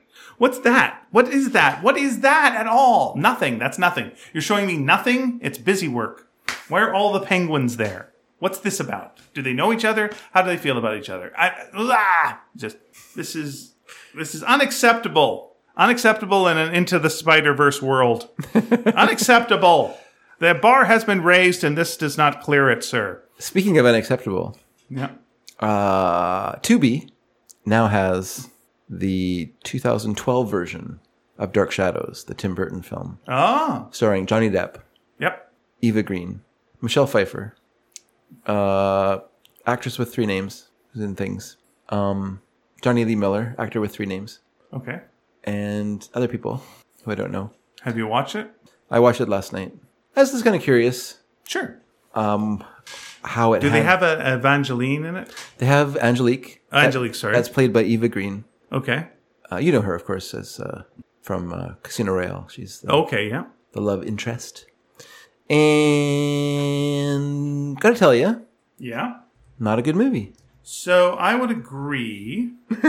Okay. Uh, why do you think that is? well, I just feel like as a as a bona fide dark shadow white, Right. I feel like they didn't get the show, and I know they want to make have some fun, and but I don't. I feel like I feel like like they didn't get like what's appealing about the show, which is the it's the show itself is like goofy. You know, like they're like goofing on a goof, which I think is really hard to do. Well, yeah, it looks like yeah. Okay, fair enough. You know, like you, you, you like the idea of like doing like you know what we're gonna do. We're gonna take a Looney Tunes short and we're gonna make it funny. We're gonna make it funnier by like commenting on on it, like doing like kind of like our own like jokes. Yeah. On a Looney- what? Like it's not gonna work. But it's the kind of same thing with this. Like, like for one thing, they change they change the story of Barnabas in the movie. How so? So you okay? Everyone who's been listening to the ongoing Dark Shadows knows that Barnabas uh, was a you know 1795 was a like a you know kind of respectable landowner in in post revolutionary America, and had a brief dalliance with the maidservant of of a woman he loved, but at that time he didn't think that she loved him. Didn't think it was his feelings for her were, were returned. Right. And so we don't know how serious the relationship was between Barnabas and Angelique. Obviously, to him, it was a small thing, and to her, it was a great thing. Enough to make her, you know, love him and be very jealous of, of him loving someone else. And so, uh, you know, Angelique, or Josette's coming, this woman, he, it turns out Josette did love him, you know, returned his love. And so he had to give himself to Josette. That was his one true love Okay. and Angelique had to understand that their uh, relationship was over. That you know that you know whatever he felt for her was not the same as what he felt for Josette, and that's unfortunate, but that was the situation. Uh, Angelique disagrees, of course, so we know that story. That when she she uh, when so Josette and her family come to for the wedding, Angelique makes Josette fall in love with with Barnabas's uh, uncle, but someone he was very close with. They were very similar, same similar ages, and you know, and they end up dueling, and he and the uncle dies, and then um, you know, of course, then she curses Barnabas, and he becomes a vampire, becomes this hateful creature, this murderer, this you know, he attempts to like drag Josette into it. I think the show. I wish the show had gone a little bit more this way. I wish that Josette had killed herself rather than be turned into what what Barnabas wanted her to become. The show they couldn't do that. They couldn't have a suicide because of network, so they had to make it an accidental fall, which is dramatically less. But I th- you knew where they were going, and I think that's a better way that they wanted to do it. The sh- the movie has Barnabas, uh, a young boy, going with his family to to America, which is how the show starts. I mean, you can assume that's part of it. They build up Collinsport. They become like the wealthy family.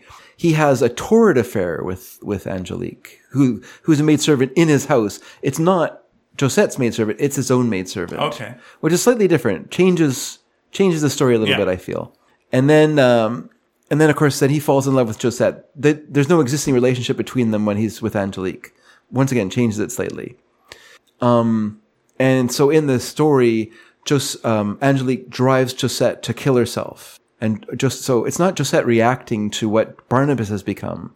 It's Josette being just driven by a, sp- a spell from Angelique Gotcha. to kill herself. And then Barnabas, when um, Angelique, well, no, sorry, when Josette jumps, he follows her. He follows her to his death. And of course, he's been cha- changed into a vampire, so he can't die. He just lands beside her dead, her corpse, and he's still alive. And then he curses her, and then she, and then Angelique leads, and then so perhaps instead of having the family dealing with this fallout of what Barnabas has become, the father, you know, racked with guilt, unable to kill his own son, having to like put him into a box where he'll remain for all eternity, eh, you know, and having to deal with that, you know they have Angel- Angelique lead like a, a the townspeople upon Collinwood. Okay. Where then they, they put Barnabas into a box and they lock him away. So in no, there's no like sense, like she just, uh, Angelique also kills his parents but that uh, thing falls on them and kills them. And you're just kind of like, well, this is very unsatisfying because it doesn't make you care about Barnabas. Like in the show, the reason they went back in time was because they needed to kind of, they needed to kind of rewrite on the run Barnabas's character. Because he went from being this creepy guy who like tried to brainwash um, Maggie Evans into becoming his new Josette and basically kidnapping her and, and pretend, you know, and, you know, it's a vampire. Yeah. Vampire is kind of like a rape fantasy in a way. So you don't want to have like, so let's get rid of all that element. That's creepy and horrible. Let's go back in time. Let's create a situation where a scenario where it's more sympathetic to what Barnabas is and how he became who he was.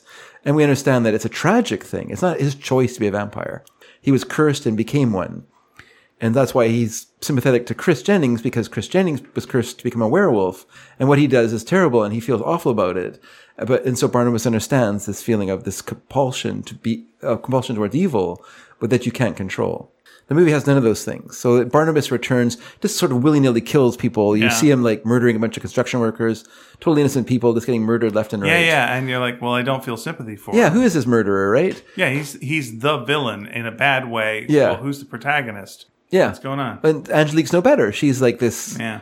person who's like, you know, driven the family into the ground, uh, you know, has spent her whole life like, you know, in this sort of, uh, one-sided battle against his family, you know, like, you know, and has li- lived for 200 years.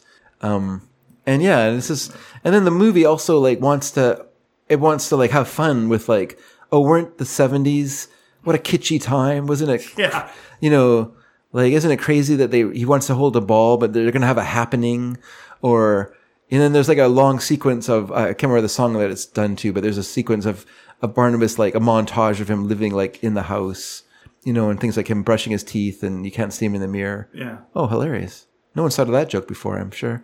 Um, him like sleeping in a linen cupboard, just things like that, right? You're just, at least actually was watching it. And she's like, there's nothing funny happening. Yeah. It's not like one good joke here. But the other problem too is we don't want to laugh with him because he's a murderer of innocent people. That's part part This of it is the problem. Yeah, yeah, yeah. Hey, later on he kills a bunch of hippies. And gets high, I think, right? Because Uh, I know he doesn't. blood. Oh, it gets high from the blood. Yeah, I guess that's it. Yeah, yeah, Yeah. yeah, That's the joke. Uh, hilarious. Okay. I mean, he does feel bad about it. He says later on that you you ca- you caused Angelique. He says you caused this. I had to kill these nice people. Oh, doesn't uh, doesn't seem like that when you're killing the nice people. Yeah, yeah, he seems to be- He's not resisting. Yeah, or- yeah. It doesn't seem to be. Yeah, exactly. Yeah. yeah. Why don't you kill yourself, Barnabas? Well, the problem with, I mean, the problem, like the real Barnabas, the real Barnabas, i.e., from Dark Shadows, the the TV show, like he talks about that. He when he changes when he goes back in time, the second time he goes back and he's a vampire again. He says, "I can feel me changing, and I'm, you know, I'm not going to be sympathetic to you." He says to to um, Ben Stokes. He says, "Soon I will be an evil person, and I will not be sympathetic to you. You will suffer from me." you know, because I can't help myself. I'm a vampire, and so you know he he's a, a self-aware, but you can't you can't stop this change in yourself too. Like you love the evil that you are when you're a vampire.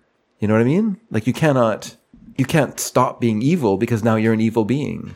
You know, and so you're not going to kill yourself because you're you're a remorseless killing machine. it's too bad you can't have like a scene between Barnabas, old Barnabas, and new Barnabas. Hmm. Do the split screen thing and just like actually have them meet themselves since Yeah. Mm-hmm. there's so much of this business in there. Yeah, it's too bad. Because it would be interesting, just like you know, do you hate me? And I don't. Hate you. no. Yeah, I just yeah, I, but you're right. I mean, the way that Depp plays the character, un, unlike Jonathan Frid, who you know who plays him in a different sort of way. Uh, you know, uh, Depp's um, Barnabas Collins is is is, is much more like a snob, a you know like you know he's he's doesn't he finds everyone distasteful in some way. You know, like and and he's yeah this it's uh, played up in a different sort of way. He's not he's not a he's not an appealing character at all. You know, like the the thing that worked for Dark Shadows was that people fell in love with Jonathan Jonathan Frid's portrayal of Barnabas. Yeah. Know, if it had been a different actor, it, you know, he if who- or somebody who played it differently, it wouldn't have had the same effect. You know, and thank you to Matthew Sanborn Smith and uh, Jonathan Bampton, two-time winner, et cetera, et cetera, um, for recommending to me uh, epi- a recent episode of the Dana Gould Hour where he talks about the history of Dark Oh, Shadows. okay, yeah. And I was but was listening to that over the last couple days, and it is interesting. And he talks about it there, like the fact that Fried or Frid uh, came into the show with a lot of bona fides. You know, he had gone to London and studied the Royal Academy. He was uh, he was he went to Yale and took and studied to become as uh, play direct and direction and stuff like that. So he had a lot of experience, you know, in and theater. The problem for him was he didn't realize it at the time because, of course, these things were not talked about, were not diagnosed, was that he had a form of dyslexia, Mm. which made it really hard for him to memorize the scripts every day because that's what he had to do. All the cast had to do was they got the, sc- the script every day, Yeah. had to go home, memorize it, come in the next day and perform it. Right. And he was not a fast learner. He he was a person who, you know, he'd done Richard III, he'd done plays that had a lot of words in them, but he had time Yeah. to work at it. to do- yeah, to pre- prepare for it. Suddenly he's, and then also because he couldn't wear his glasses, he couldn't read the teleprompter. And so there were times when he literally did not know what was he was supposed to say. Hmm. And and that gave his character though a certain look because he's terrorized he has this look of terror or he's confused Yeah. and people watching it who didn't know what was happening took that in their own kind of way and wrote and wrote that character in their own you know and they fell in love with his character because he was a sympathetic vampire Yeah. and so yeah that's that was that was kind of interesting i thought that was a I was just wondering, like, also with the with the movie, if it was just too many times to the well uh, with uh, Tim Burton and Johnny Depp, where we're just like, okay, here, here Well- and Helena Bonham Carter, and uh, Yeah. gothic horror, and uh, yeah yeah okay, here we are. You know, it's it's never. I uh, don't, uh, incredibly gory. It's never incredibly violent. It's Yeah. Mm-hmm. like real surface level. You know, it's a very facile movie for sure and and i mean the cgi level is totally offensive as well. Like this is awful to watch the cgi in that movie. But i have to say that i know we're mad at johnny depp for whatever reason but i think he does like a great job in all those sort of things that tim burton throws him into i think he's i don't really like the movie but i, I like his charlie his, his willy wonka i think is like Okay. a fine performance for what he's expected to do in that film he does a good job with it i think he's fine as barnabas collins he does a good job with the flawed thing in that. yeah, I don't think he's the flawed thing. I think he does a you know what he's being asked to do is is wrong, but he's doing a good job doing that wrong thing. Like he's taking what he's been given and and doing the best he can. You know, like Sleepy Hollow, all those movies. I think he's fine in those films. I don't think those are the problem. I think I think Tim Burton has a kind of a facile mind, and he likes surface, but he doesn't really like the depth. So he avoids you know, really going deep into the things that he does. He just enjoys how it looks, how it sounds, Yeah. you know, all all the all the There's effects and stuff like without that. Mm-hmm. consequence. There's a bit. I mean, in uh, Sweeney Todd, it's a play. Yeah. So you know, you've already like it's it, that's already baked in. Yeah. Literally baked in. so the darkness goes darker in that one, and I think that one. Mm-hmm. I've not works. seen Sweeney Todd to be honest. It works. It works all right. uh, but you know, uh, when you know for most of his other stuff, it's just so surface. So that when you see these people off the top getting murdered, it's like, no, you haven't earned this, Mm-hmm. Yeah, and you're yeah. Mm-hmm. not going to pay this off, and that you get a kind of a happy ending for the Johnny Depp character at the end for Barnabas. And it's like, no, you murdered those innocent people. I need to see some some payback for what you did. Why Yeah. am I on board with you? Yeah. You know, in this. Yeah. And all and then but the, and the ending of course the, uh, is just like a mess. They suddenly reveal that the daughter Carolyn is a werewolf. Yeah. But there's like no suggestion or anything at all about that element of her aspect of her character until that this final like fight scene at the end of the movie. It's just like Yeah. There's also, uh, I think at that point too, I remember when I saw that, I was like, werewolf again. Every time, I, like, the first time I ever saw that, I think was like a Tales from the Crypt uh, television show episode. And it was, uh, it was just a thing about a person was being chased by this, you know, Yeah. either, either it was like a person being chased by a werewolf or a person being chased by a vampire. I can't remember which one it was. Sure. Probably chased by a werewolf. That would make more sense. Okay. And then at the last thing is like, uh, but they're a vampire. Oh no, what a twist! And you know they attacked and they killed the the other monster. It's like ah, Sure. Oh, they're both in the same world. That's neat. Okay, good. Uh, and then it was like forever films about you know underworld or whatever. It's like oh the vampire werewolf wars. You know later on we got the Twilight. It's just uh, enough with well there's a vampire, there's a goddamn werewolf. It's like enough. Just if just one, just do with one. Let's deal with that. yeah. Yeah. American Werewolf in London did not need a vampire to make it better. Well, no, nope. you're right. That would have been funny if there was just one vampire who's just in the porno theater who's just there with his cape. And just like his laps covered in his cape. He's just sipping on some blood. And just like, what? Do you want do you want any of this? No, just mind my own business. Don't look at me. oh, I just got away from shut up. Yeah. So anyway, I thought it was. I think that's a great good uh, lead in to Dork Shadows. time for a little bit of Because when I host, Dave does Dork Shadows. It's, it's an easy way for me to remember. Yep. And when and when I don't, uh, we got a little music, a little theme music. All right, everyone. so there's always a treat, everybody. Yeah, we are we're full of treats. Always a treat. Always a reward. All right, everyone. We start episode six hundred and ninety-one. Bum, bum, bum. Bum, bum, By the way, bum, again, bum. Dave mentioned it, but uh, Tubi is where you can watch these. Yeah. If you wish, Tubi, which is really pushing their horror films right now. They sure are. It's Halloween time. Time for us to know that they have a lot of horror films. Uh, may I recommend one, Yes. which is called The Taking of Deborah Grace, I believe.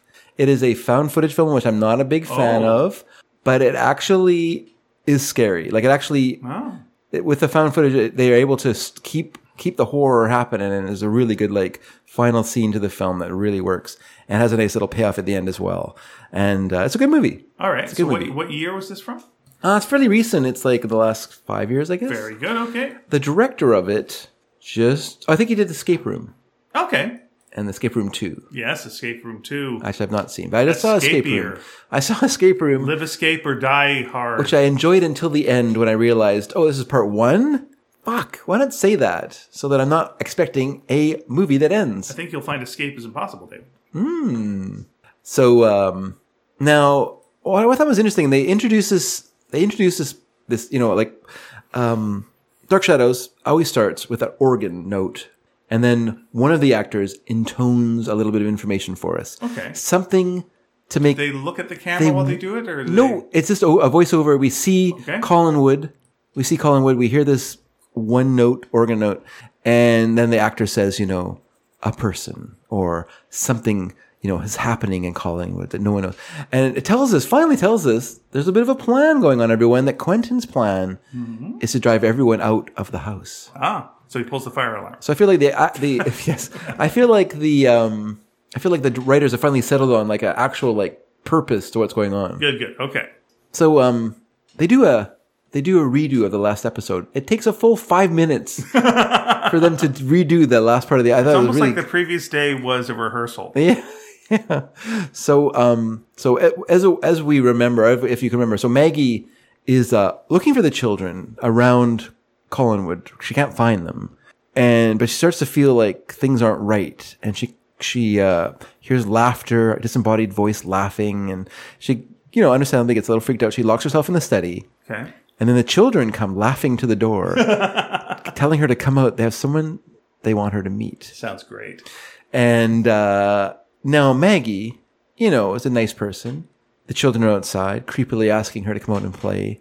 And what does she do? Well, she goes over and lock, unlocks the door, like all of us would. And she she unlocks the door. The kids come in, and they're all like, they the, the kids come in. They're dressed in their old fashioned gear. okay. they come in in their old fashioned, and they're followed by Quentin. And Quentin, of course, they're like, time to play our game. And Quentin takes a uh, curtain sash and he proceeds to strangle Maggie. Okay. And the kids are like, what's going on? This is not what we signed up for. Does he say it's curtains for her? he does not talk.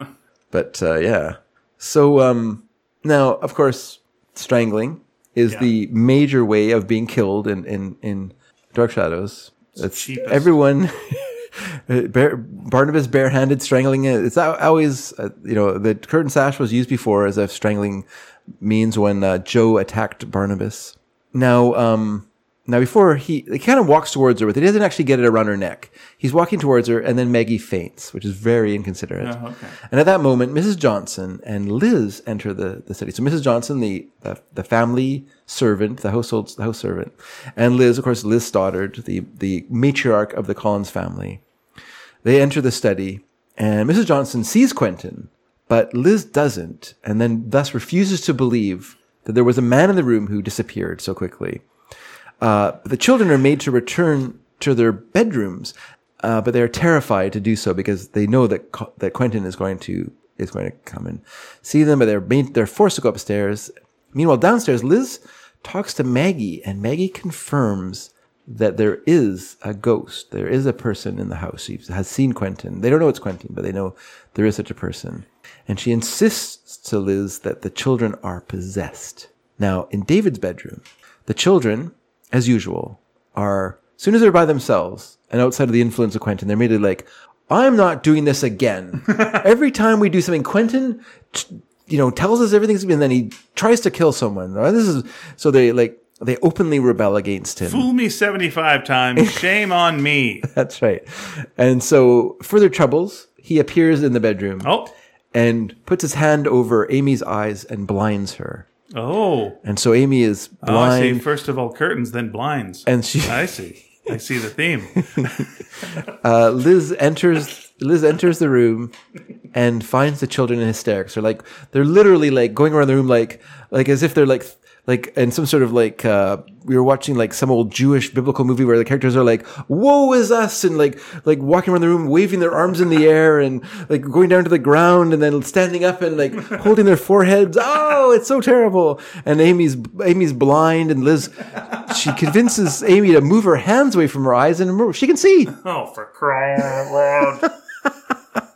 Okay.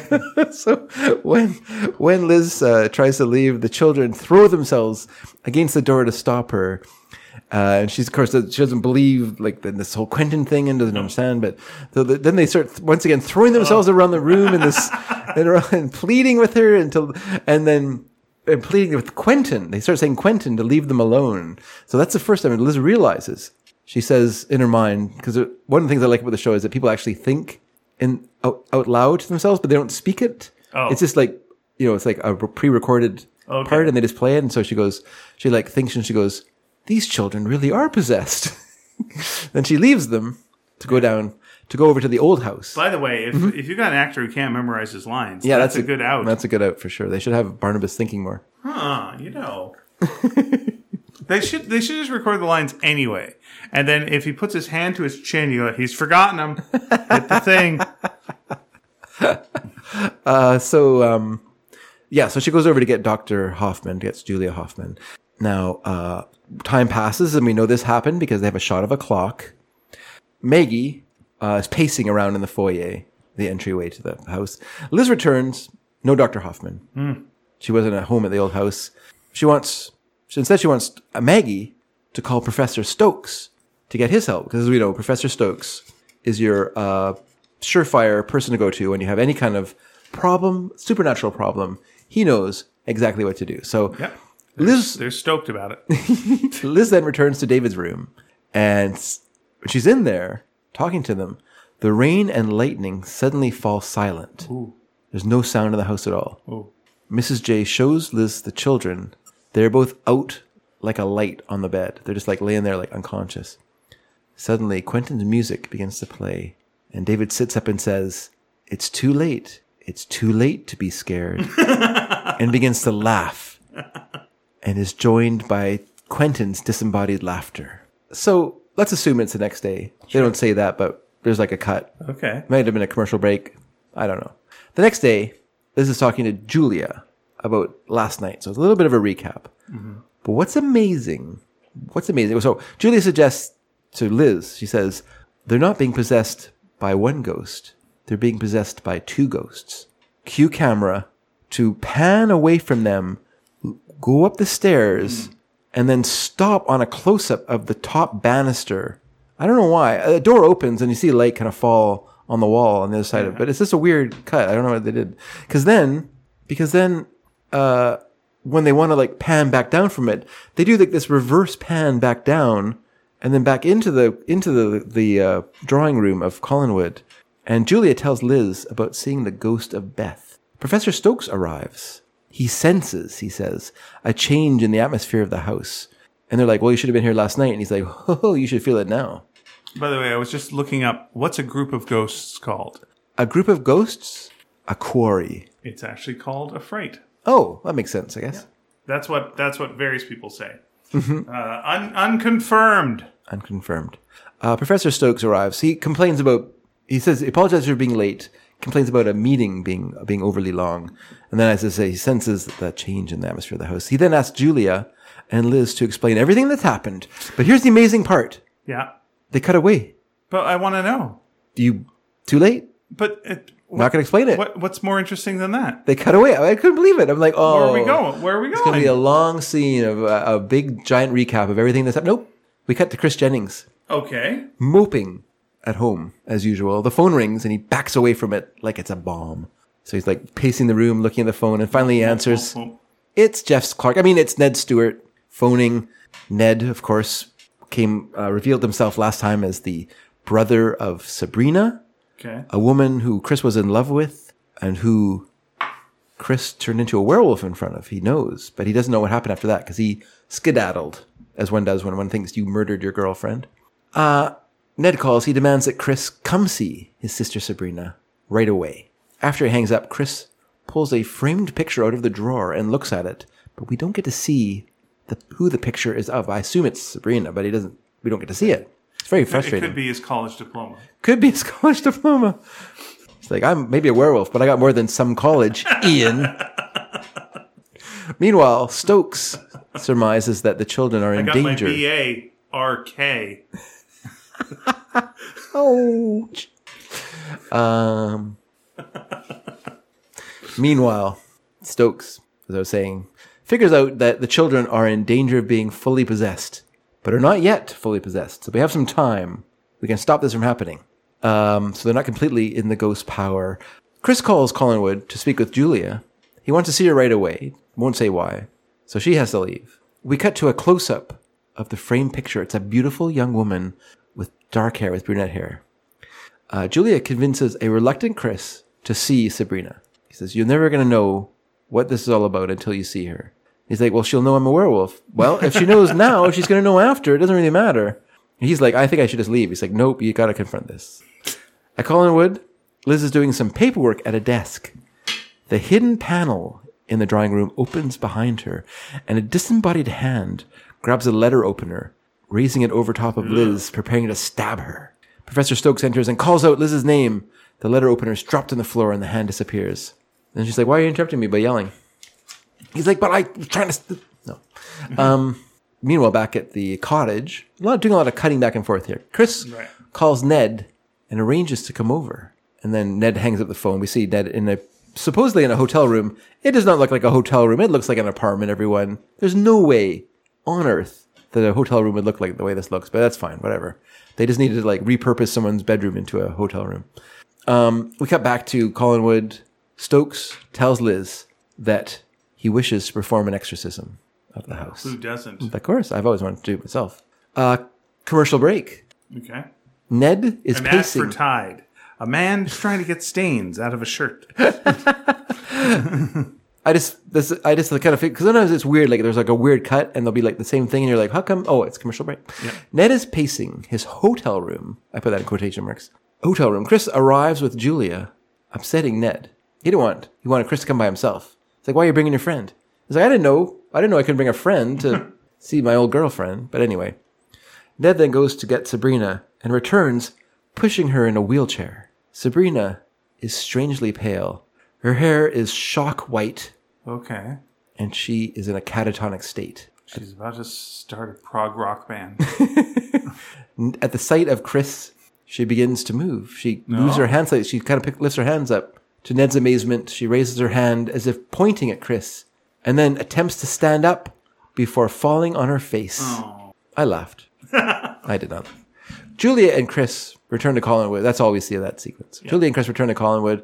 Julia insists, I think, rather tastelessly, on looking at the bright side of Sabrina's catatonic state. At least she can't tell anyone about you. yeah. An unhappy Chris. An unhappy Chris storms off. He's like, I wish you could tell about me. I don't want to see her like this. This is terrible. He leaves. Professor Stokes finds Julia in the foyer or entryway and insists that Julia help him with the exorcism. He tells her, You're going to be in the house. I'm going to be outside. She's like, Great, with a ghost. As he and Julia um, discuss their plans in the drawing room, Stokes moves towards the hidden panel and opens it quickly, revealing an eavesdropping David. "Oh, uh, uh, I was just playing hide and seek, he tells them. Stokes talks with David. He explains possession, what being possessed means, Nine tenths the law. and then tr- the joke I made. Yeah. Good for you. You gotta keep yeah, keep it going. Tricks David. balls in the air. tricks David into revealing he is being haunted by Quentin. And then uh, Stokes also reveals that Amy has been sleeping upstairs for the last hour, so he couldn't have been playing hide and seek with her. Nice try, David. Wow. Outside, Carolyn is sitting by the fountain. Initially, she is being spied on by Quentin, but he recedes into the background when Chris arrives to announce that he's leaving Collinsport. I'm split in town. I got a girlfriend who's trying to stand up from a wheelchair. Her hair is totally white, and I think I should leave. And on this chart, I'm going to write some Collinsport. So, um, they both admit to each other that they're in love, but you know that's and that's why Chris has to leave. He says, "I love you too much. Oh, I have to leave." After Carolyn leaves, Julia stops him from. Julia talks to Chris and says, "You can't go," and he's like, "Well, why? I, you know, I'm a danger to people. I need to leave here." yeah. And she goes, "Well, I didn't. We haven't. I didn't tell you this before, but I have to tell you now. Amy's possessed by a ghost." He's like, "Why wasn't I told this before?" Which is a reasonable question, I think. But Julia's like, "You know what? I was born to lie, so I'm not going to tell anyone the truth about anything that's happening. So don't worry about that." So then uh, Stokes, who plans to perform, like I said, wants to perform the exorcism outside, wants Julia and Carolyn to keep David in the drawing room because David, I guess, is the center of of Quentin's haunting. So when da- Carolyn and David come downstairs, Quentin's music begins to play. A thunderstorm breaks out, and worst of all, a gust of wind blows open the drawing room window. dun dun dun! Outside, Professor Stokes begins to perform the exorcism, intoning portentously, while, and this is the part I find really kind of weird, holding a dowsing rod. What's So- it down? Like, is that uh, you find water with? Yeah, but you know, it has like the forked piece Yeah. of the stick, and you hold the two ends, and then it it magically points up or down. Sure. He's not holding it correctly, by the way, and he's just using it for I don't for an exorcism. I guess because they couldn't use it, they couldn't use a cross because they would- they can't have religious imagery in the show, so they Okay. they would- I guess they needed something a prop that worked and had some sort of like mystic element to it. So they settled on a dowsing rod. I don't know if that was where they should have settled, but that's what they settled on Okay. and settled is the word. So he's there, you know, spirits, leave this house. And they're like tittering because he's holding a dosing rod. We're made of water. Inside the house, a terrified David faints. Oh, Suddenly, the music ceases and the storm, storm stops. David wakes up, confused, because he can't remember even being brought downstairs. He has no idea why he's there. An exhausted Stokes comes in and he says, This is good. And everyone's like, Hooray, we've solved it. He says, Not so fast. We don't know what we've done here. We'll have to wait and see. I'm going to go up to my room. I'm exhausted after standing outside yelling with a rod in my hands. I'm going to go upstairs and take a rest. So in his room, Professor Stokes is in there and he looks in the mirror and instead of his own image, he sees a laughing Quentin. oh, Suddenly, the curtains by the window burst into flames. The room is on fire. Um, Stokes, a little worried, attempts to leave the room. The door's locked. He can't get out. He calls for help, but there's no response. So instead, he takes a shoe a- and he smashes the mirror. And suddenly, the fire is gone. The fire's out. An irate Roger comes to Stokes' room, not about the mirror. He doesn't doesn't think say anything about it, which is weird. He comes to Stokes' bulk, room. It's no big deal. he comes he's just upset that stokes has been uh, getting his sister into a tizzy about ghosts. And he said uh, you make my sister lizzie tizzy about ghosts and forbids stokes from leaving his room which is weird. I guess stokes is a very polite guest and uh, listens to his hosts but he is forbidden from leaving his room. Meanwhile liz and david are talking in the drawing room. She's trying to draw him out to discuss it but david doesn't want to Suddenly, Quentin's music begins to play. Liz goes outside to call Stokes. The drawing room door is slam shut, trapping David in the drawing room. Quentin appears. David tries to cry for help, but Quentin takes away his voice. Uh, fortunately, Liz and, and Stokes are able to force their way into the room, and they find a scared David who runs out of the d- drawing room and right out of Collinwood. He runs, and we find him at uh, the old house with Barnabas. And he and Barnabas are talking, and Barnabas is trying to like draw out what exactly is going on here. David thinks the old house will keep him safe from Quentin. Roger arrives, and after remonstrating with David and trying to get him to come back, he agrees to David staying the night at the old house with Barnabas. After his father leaves, David begins to tell Barnabas the truth about Quentin. But Quentin appears at the window, staring at David, and David is scared into silence, and instead he just runs from the room upset. At Collinwood, Liz and Stokes discuss. Let me turn the page, everyone. Discuss what to do next. Despite the skeptical Roger's non-help, Stokes suggests that uh, to protect the children, they the family should leave Collinwood and take shelter with Barnabas at the old house. Liz agrees to this, and Roger, who's incensed at this idea, suggests to be thorough, they burn down Collinwood after leaving. Roger remains by himself in the drawing room because he's not going to be Better part of safe this. than sorry. Yeah. okay. Yeah. Uh, he's amazed that his sister is uh, buying the snake oil that Sto- Stokes is selling. Uh, as he pours himself a drink, though, Roger begins to feel like someone is watching him. He goes and investigates over by the curtains, by the window. There's nothing there, but he feels like something's something is watching him. Suddenly, the drawing room doors slam closed, and Quentin appears in the room, staring at Roger. Later, Liz and Stokes come down the stairs carrying luggage, preparing to leave. Uh, and Liz decides to go check on Roger and finds him sitting in an armchair, shocked. He can't believe it. There really are ghosts in Collinwood. Well, this is something I'm seeing. Not sorry, I'm eating a sour candy. I apologize. Can't believe it. Um, Whenever like a werewolf shows up or Yeah, yeah. ghosts, Yeah. do people go, uh, "Oh my god, ghosts are real"? Yeah, I know. It's so weird. Right? Like we've we've already had like all these mysterious things happening. We saw Yeah. they saw the ghost of Barnabas' sister, who I Yeah. I can't sorry I can't remember her name, but they saw that ghost. Like they tried to contact her through through the Yeah. through a séance. So why are you now like doubting ghosts? Yeah, But anyway, that ship sailed, man. that ghost ship has sailed. Roger then agrees that he will leave with Liz and the rest of the, f- the family. And as they leave, he defiantly cries out to the ghost of Quentin that they will be back after the doors close. Quentin's laughter fills the house. And the episode ends with Quentin's theme playing, with the Quentin's music playing, while the camera pans through the house, through all these various rooms of the house, all empty of anyone, and ends with the ghost of Quentin Collins standing triumphantly at the top of the stairs, looking out over his domain. And uh, it's the first time in over 150 years the Collins family has been exiled from Collinwood. And that's where we'll end this week's episode of Dork Shadows. I guess I should say this bi week's episode of Yeah, Dork Shadows. that's right. There we go, everyone. Exhalation. Hope you enjoyed that. I think things are kind of picking up a bit. Apparently, the the uh, the real drag s- scriptwriter who was constantly wanted to slow things down and recap and do a lot of like non in, like very uninteresting non-event episodes has left the show, and so we're left with the people who just want to get going. They want a breakneck pace. They want stuff to pick up. So we're getting stuff where like it's like what happened last night. Well, let me tell you, or let's cut. Let's cut to something else that's more interesting. Yeah, it's good. Now, are we at a time when the show is kind of at the height of its popularity? Sure. Per- According to Dana Gould, uh, when he's talking, it said uh, seven seven to nine million people watched it every day. Wow. That's pretty good. That's pretty good. It was literally a show the kids ran home from school to watch at four o'clock. Did its budget go up uh, because of that? no, that that does not happen.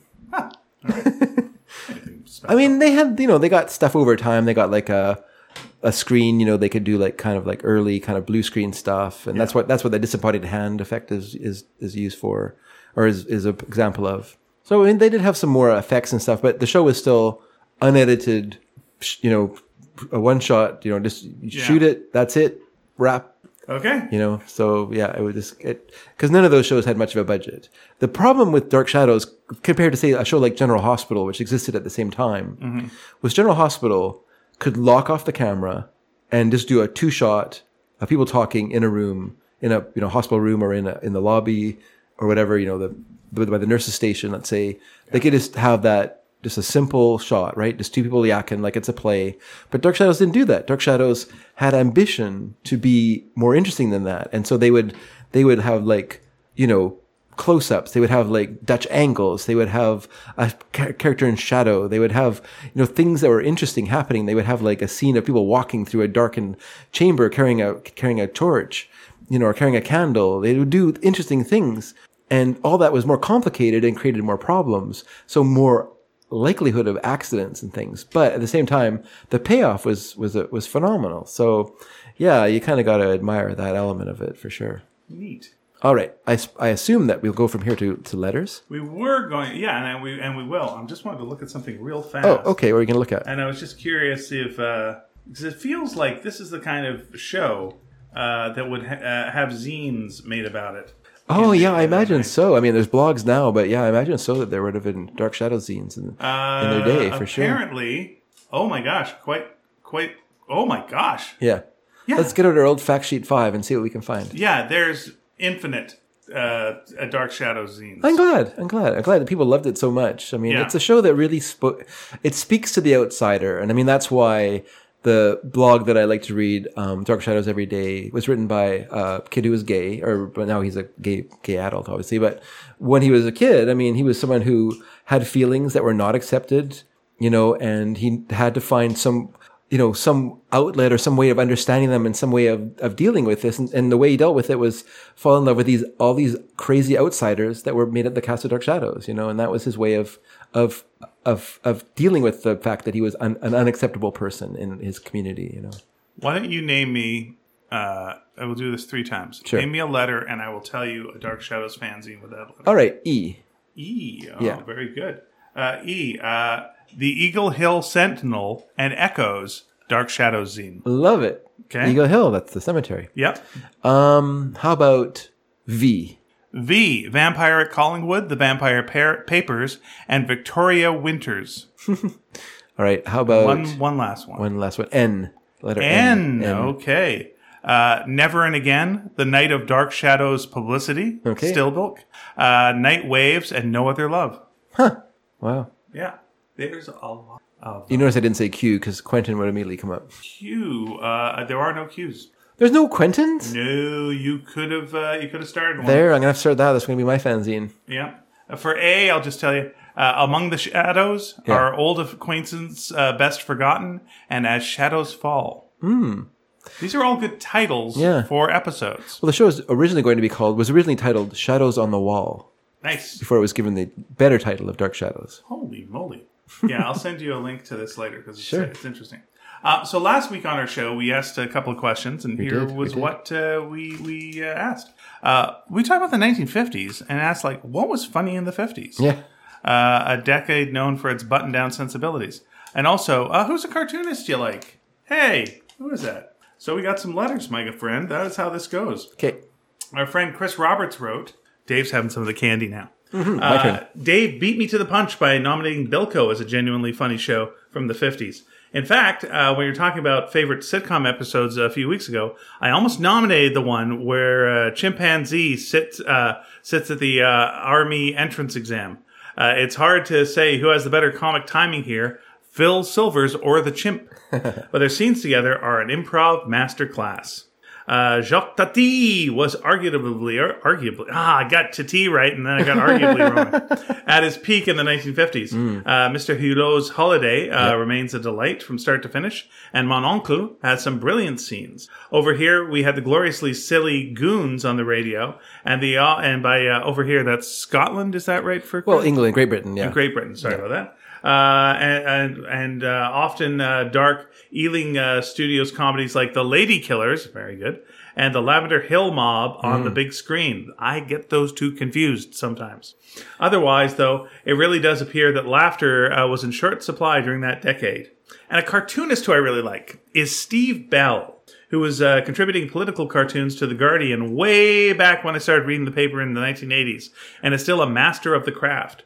You'd have to follow UK politics pretty closely to get all the jokes and references, but the artwork alone is worth viewing for his tremendous line skills, brushwork, and gift for caricature. Uh, he has a unique style that is instantly recognizable. And it was lovely to hear Cool. Dave's top five, six, lady songs this week. The Popcorn Rebellion uh, were what the Archies could have been if Keith Moon sat in on drums. Judee Sill is a huge favorite of mine, and it was great to hear a David Crosby song I hadn't encountered before.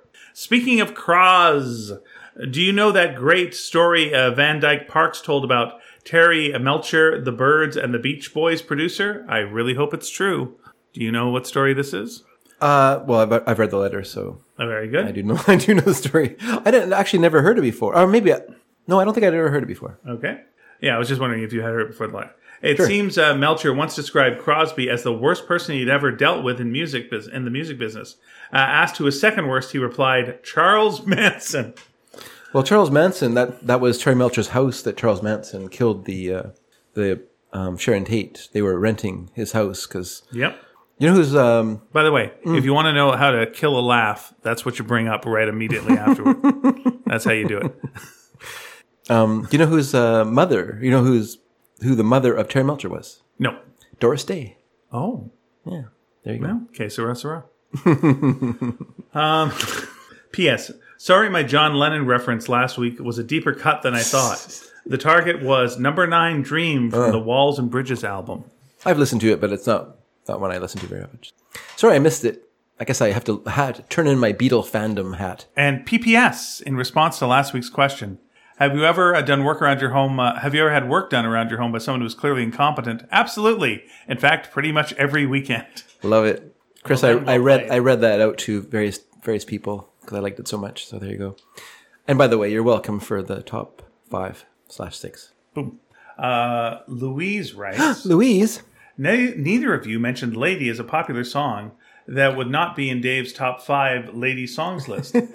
uh, that sprang to mind as it was a huge mainstream hit for Kenny Rogers.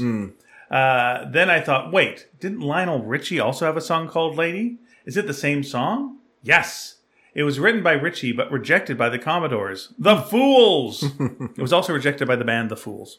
Uh, my, my favorite. those idiots. My fa- yeah. Oh no, the i- idiots uh, considered it, but They they, just couldn't They- afford it.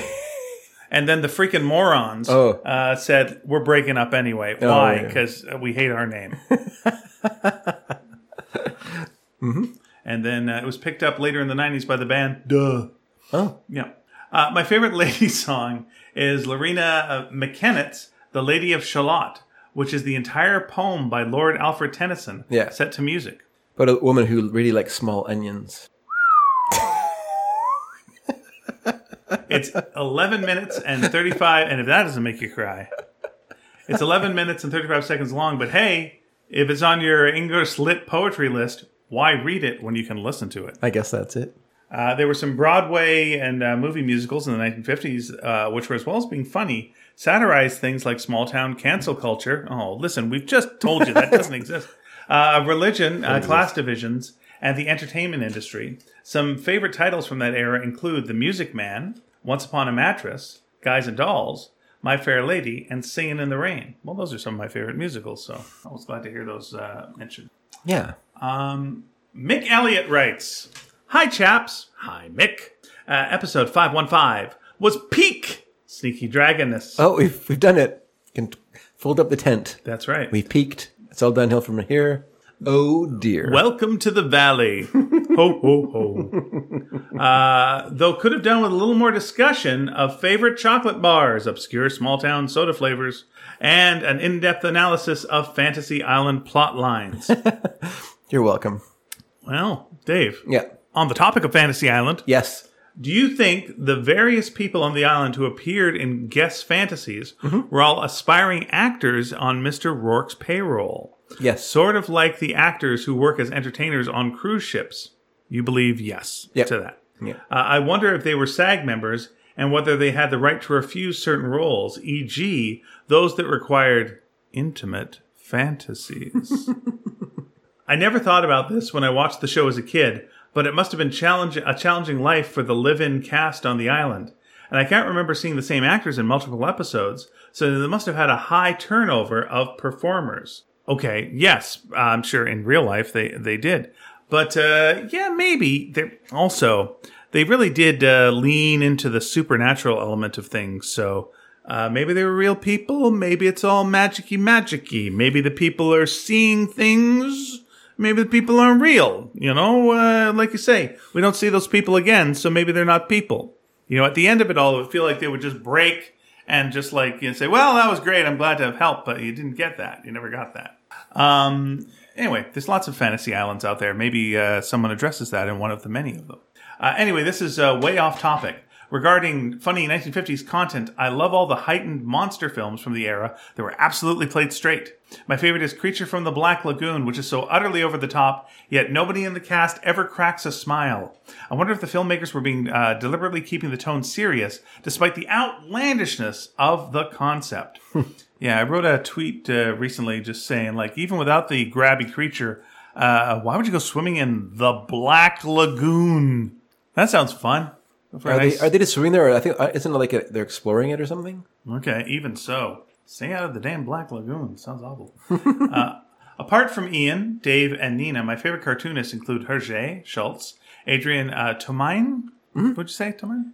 Uh, Jeffrey Well, Brown. Tom, Tomini or whatever. Tomine? Jeffrey Brown, uh, Raina Telgemeier, uh, Craig Thompson, and Allie Brosh. That is a good batch. yes. Jeffrey Brown is a really nice fellow, by the way.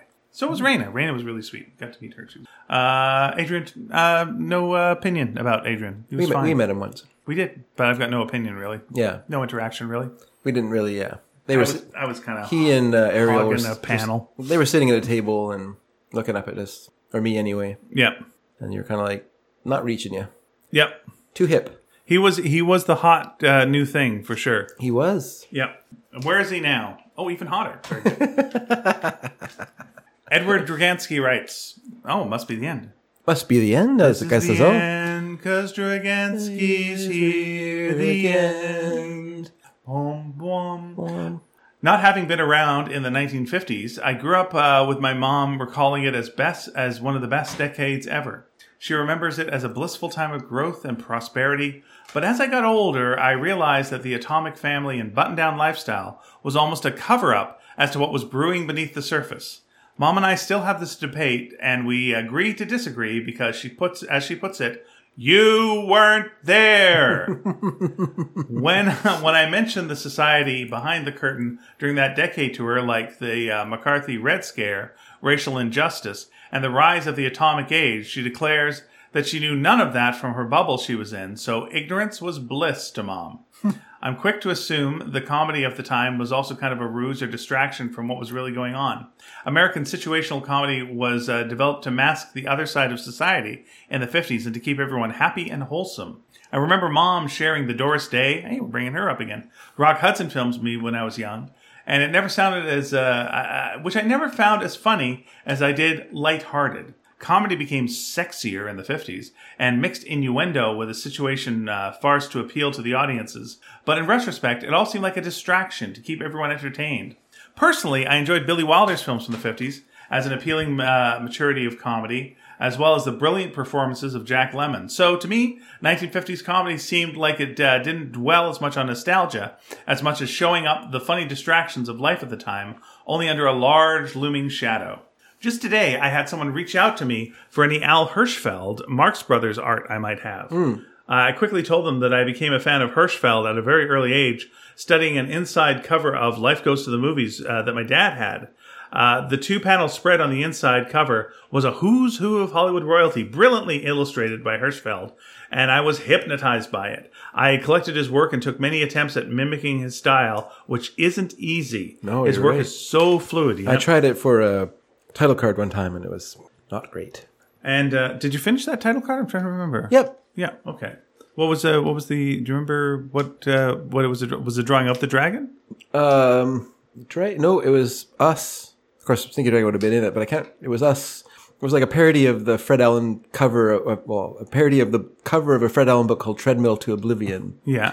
So it was like the podcast is the Treadmill to Oblivion, and then we were sort of the Fred Allen in the drawing, and Okay. Cool. and I can't remember what Sneaky how I can't remember how Sneaky Dragon was incorporated into it. Is it Anyway. on? Uh, is it on the webpage? Might be. Okay. There's some of the later ones I didn't. I never posted because. I yes yet Yet. I've often wondered how many attempts Hirschfeld made to per- so perfectly capture a caricature of someone. I guess that's his secret, and it died with him. Years before he died, I watched a documentary about Hirschfeld uh, titled "The Line King." I immediately wrote to him after, "Oh, and Dave's got it." Yeah, that's funny. I had it in my car, so I just brought it in just for the. Neat. Uh, I immediately wrote to him after watching it to simply uh, tell him how moved I was by what I, what I saw. Within a month, he wrote back uh, along with a little illustration of him in his barber chair at his drawing table. Below the image, he signed his name with a little line that turned into a hand pointed back at the illustration. I'm a big fan of Al. And I'd hate myself. I just want to say my Yep. favorite part of that film, which I've seen, was um, him driving around New York City in this giant boat of a car, yeah. like this giant, like you know, 1970s Oldsmobile Cutlass or something like that. It's just like this giant thing that's you know just oh, he, he drives it like a maniac too. That's great. That's like a 90 year old man driving a ginormous boat around New York City. Cool. Crazy. Yeah, that is not a city to do that in. No. Uh, I hate myself if I didn't mention how great Pia's illustration style is. Aw. And no, That's I'm true. not sucking up to you guys. I don't think you are. I know uh, he's not the nicest uh, thing to look at, but Pia's uh, c- captures the likeness of Donald Trump like no one else can. I'm sure that wasn't easy or pleasant, but it's damned good. I will agree with you. And yes, it was not easy or pleasant. Ian, I remember asking you if Pia illustrated by hand or if she'd gone digital on a tablet, and you said digital, which is even more impressive. Yep, she works on an iPad Pro uh, and was doing that uh, for all of her um, work, uh, editorial cartoon work. Previously on uh, Y the Last Man sh- and other comic uh, work, she did it on the boards, the uh, actual uh, boards with a pencil. And then it was inked by uh, Jose Marzan Jr. Uh, Pia, if you're listening, I could yell upstairs because she can hear if I yell upstairs. But anyway, Pia, if you're listening, your style is masterful and always an inspiration. Sneakers, if you haven't seen Pia Guerra's work yet, I'm sure you have. Take the time to enjoy it. Okay, plug for Pia's book. Uh, is uh, P is uh, of course, did the uh, comic book Y the Last Man, which is now a TV series. I'll tell you more about that in a little bit.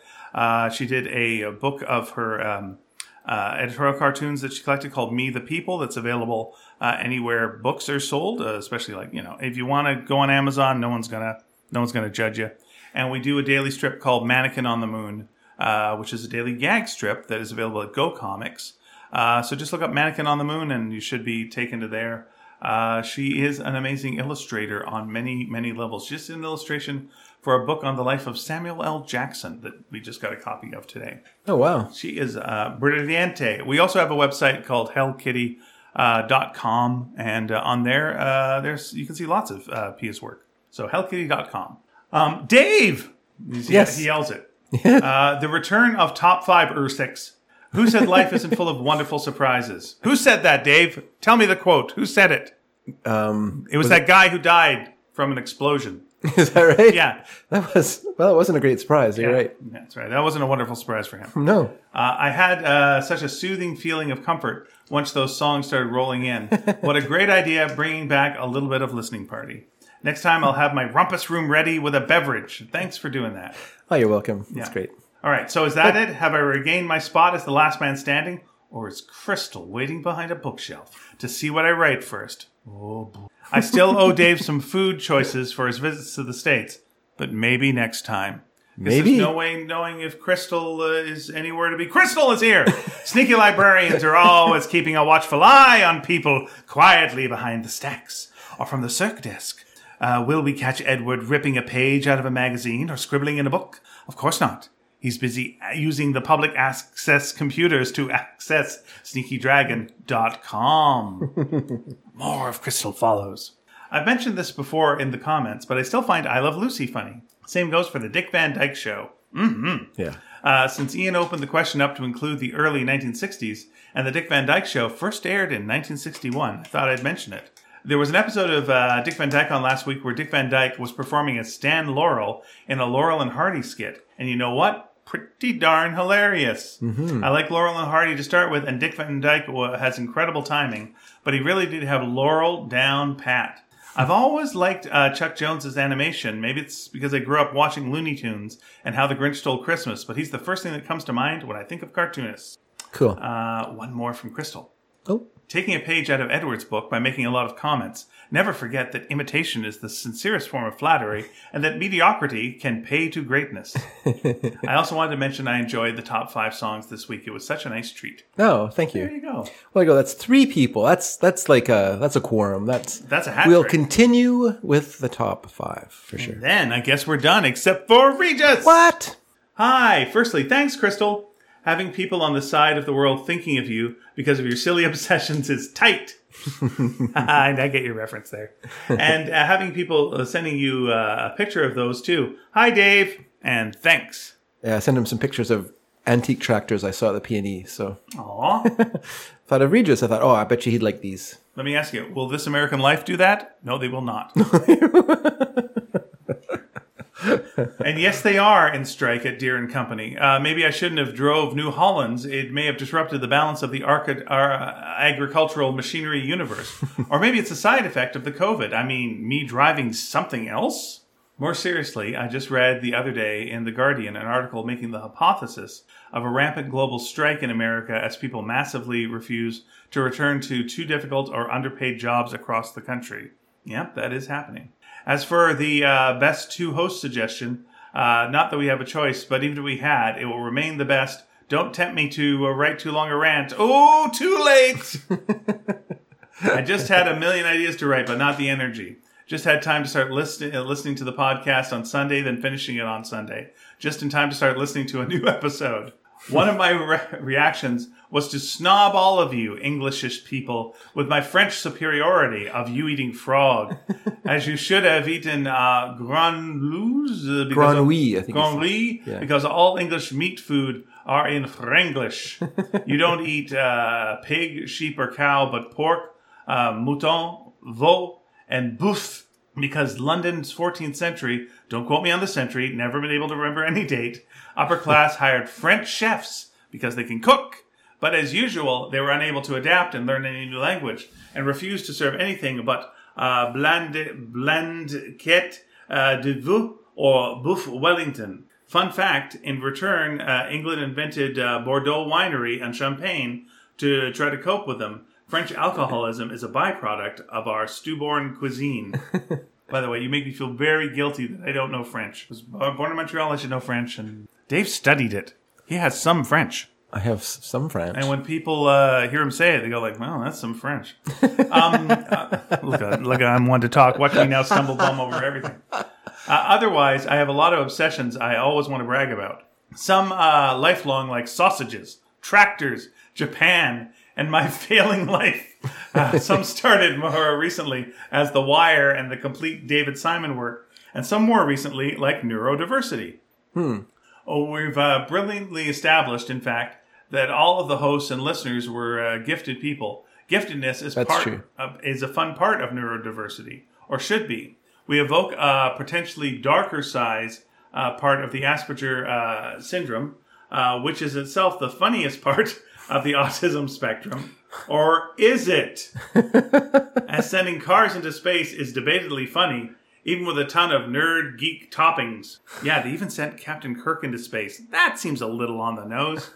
Um, one other difficult part is uh, ADHD, uh, which is my current obsession. As I'm trying to make sense of my uh, quite worrying anxiety, I'm a little interested in that too myself right now. I was looking at some stuff on that and I was like, huh, this seems really familiar.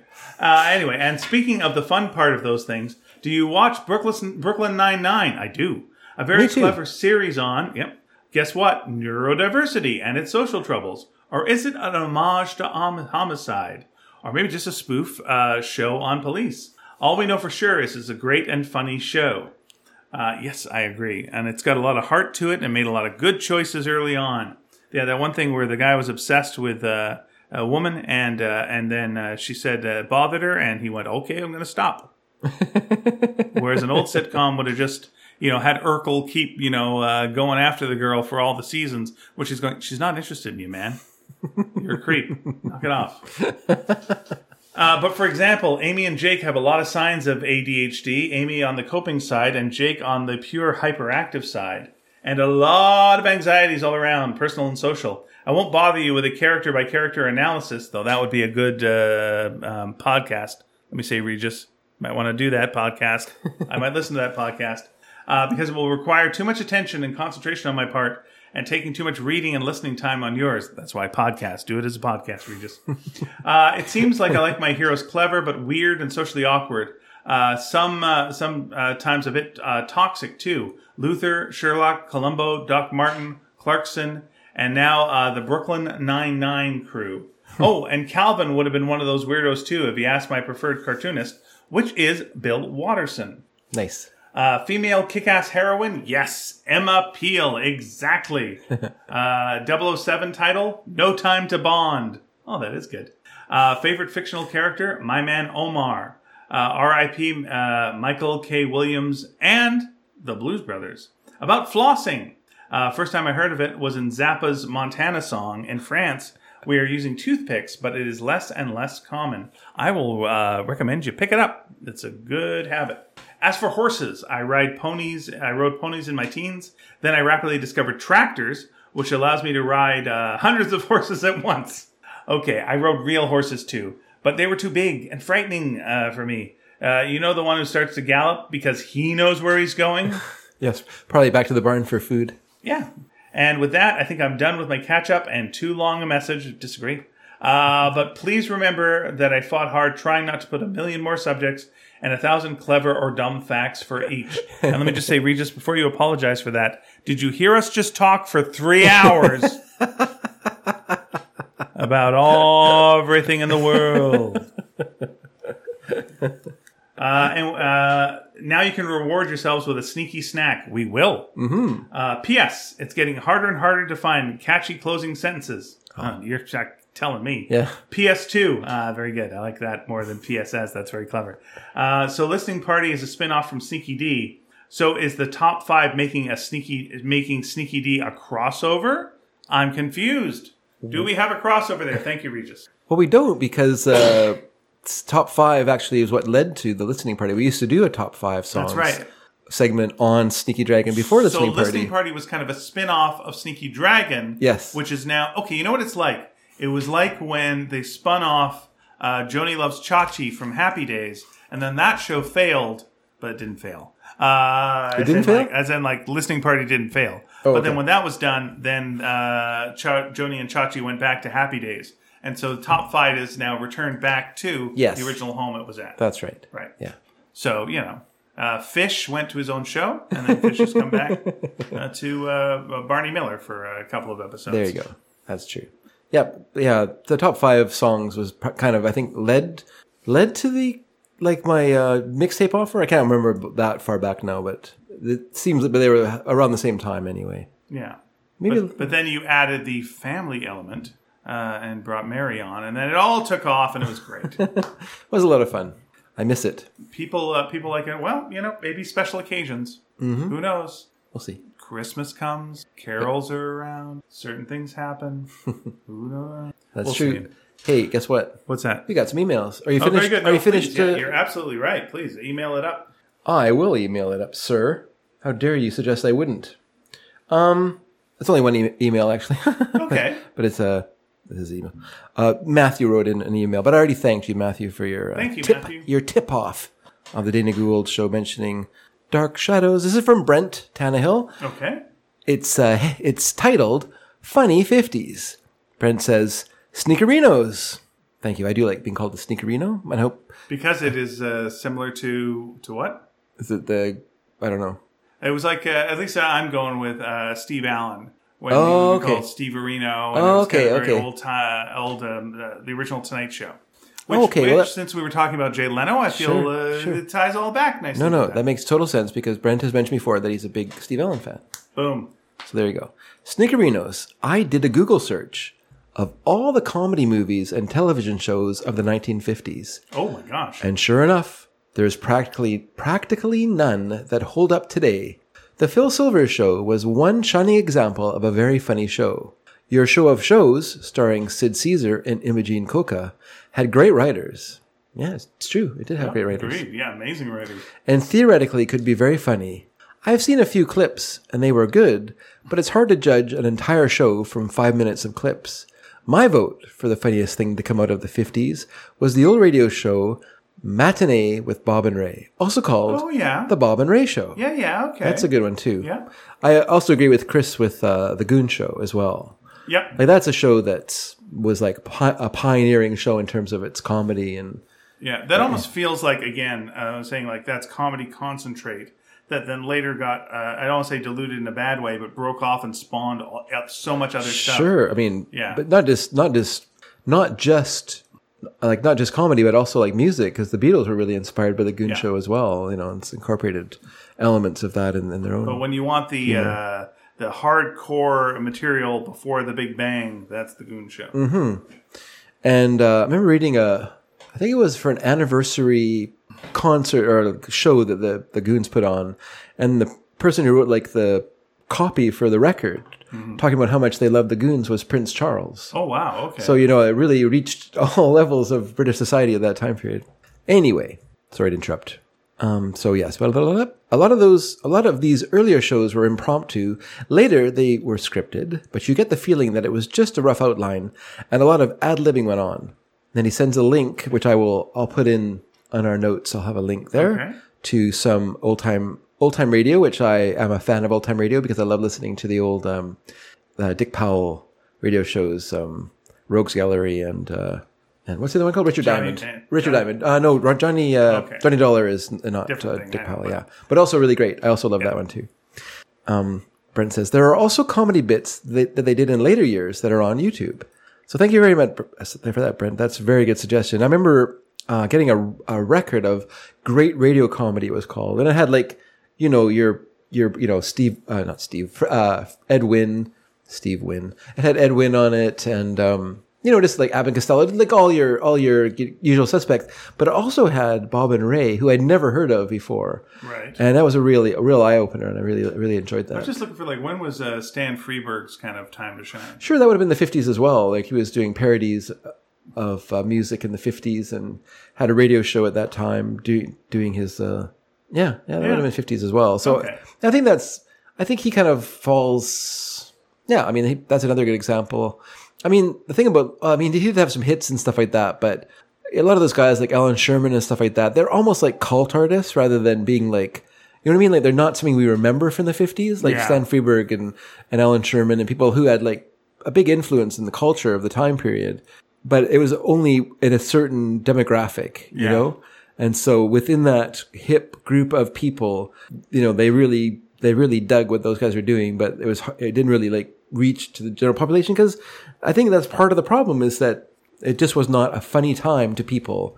And people didn't want to be funny. They didn't want to have funny in their lives, you know?